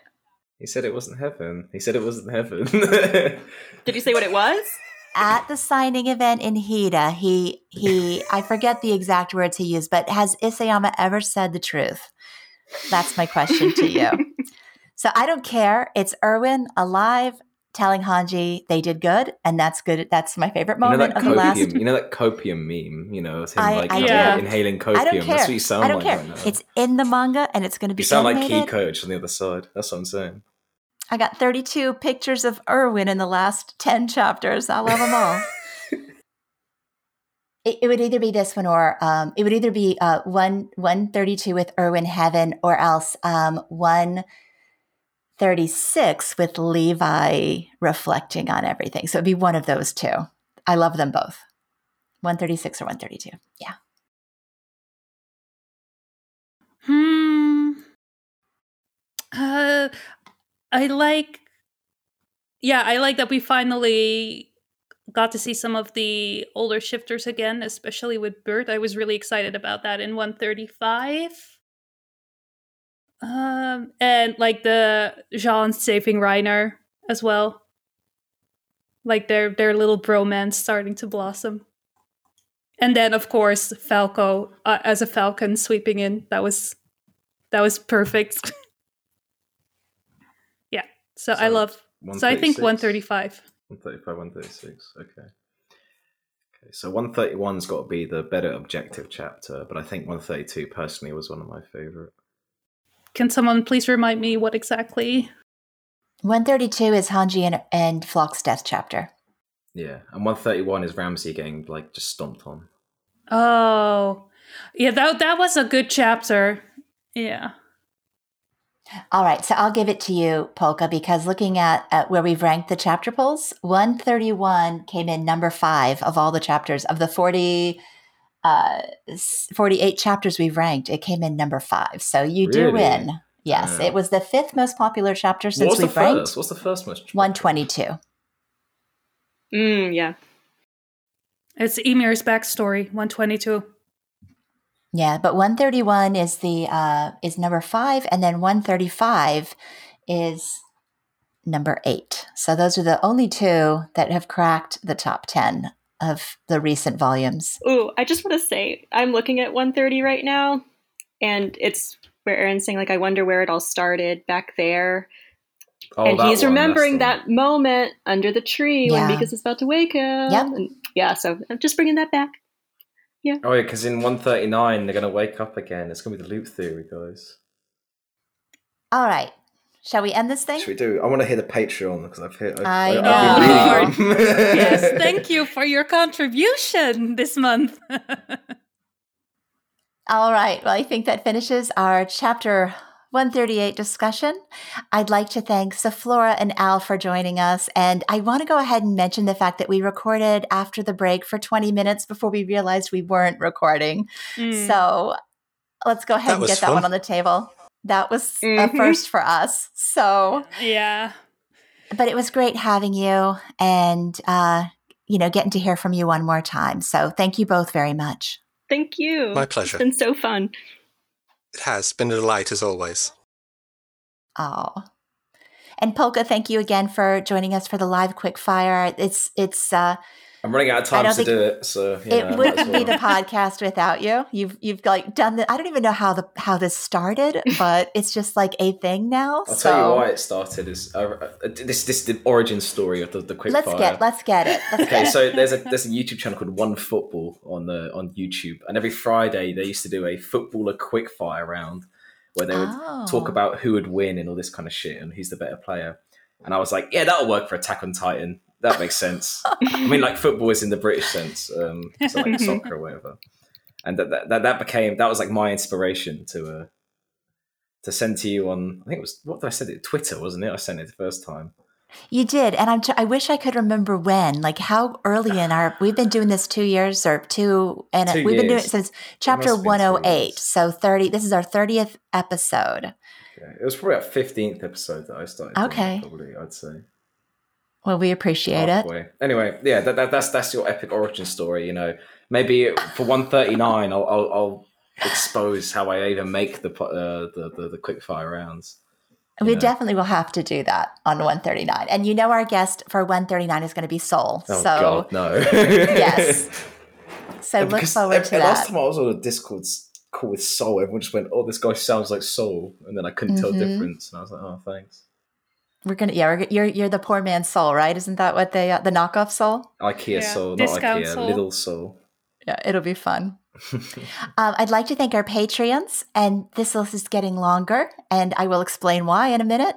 Um, first of all, Kenny H, our first uh, Patreon and a good friend, Taryn, my friend also, Simon Cox, Ian M, Silarana, Demonic Jesus, also known as Tom, Ruby Gus, Zero Vitz, Linduin, and then we got a batch of new ones.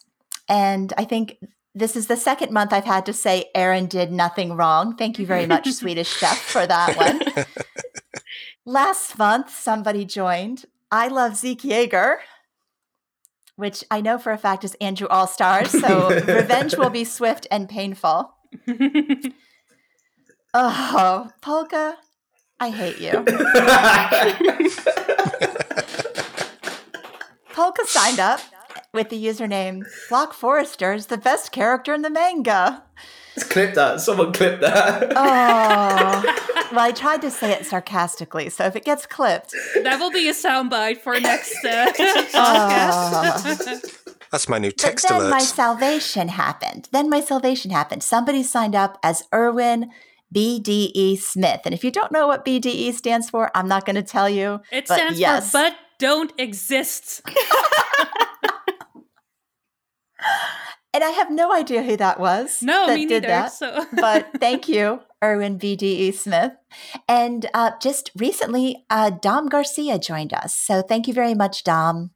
Uh, I don't even think we've sent you a welcome message yet, but uh, hopefully by the time this is published, we will have one to you. So I also want to say plans next month. I've already mentioned Polka, our guest is going to be Sol. So I know everybody's really looking forward to that. And we were kind of hoping at the end of discussion to invite everybody in to share their final thoughts on the series. So um, look forward to that. And I will be doing a cosplay live stream discussion with the Andrew All Stars group. Polka, are you joining for that? I don't know. yeah, I'm thinking about it, but I don't know. Are you? I'd, I'd have to see. I'll, well, talk, talk to me next chapter, and I'll, I'll think about it. Trying to trying to dye my hair red so I could be Floch Forster is a quite an, uh, a tall ask. You know you have to. Do, there's temporary hair dyes, Polka. You can do this. oh god. And then Luna, what about us? Are we going to live stream the chapter together, or what are we going to do? Um, Do we yeah, I have was plans? planning on doing like a big read with everyone from the server. Um, Okay. We could live stream it. I don't know. We have to set it up, but we're definitely going to do something special for the last one. Okay. And then future plans, I still don't think we've settled it on any, but I guess we'll discuss that next month. I mean, we have to discuss it I- next. we month. have no choice. All right. So we hope you enjoyed listening to our podcast this month. Thank you, as always, for offering your hearts and your ears. And until next month, Bye. bye. Smooth, smooth guys. Bye. it's always like this.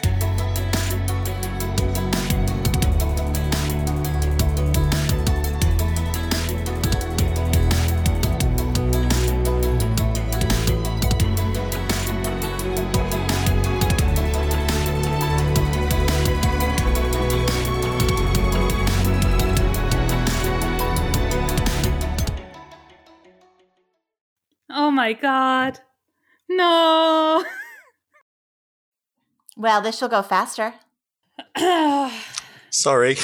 no, thank you. Otherwise, we would have gone on for much longer. Let's do the welcome back again. Sorry, I need a, a few seconds to emotionally recollect myself. I should have just let it let it go on, just no. for the fun of it. Is- Was that the practice? Are we doing it for real now? That was the practice.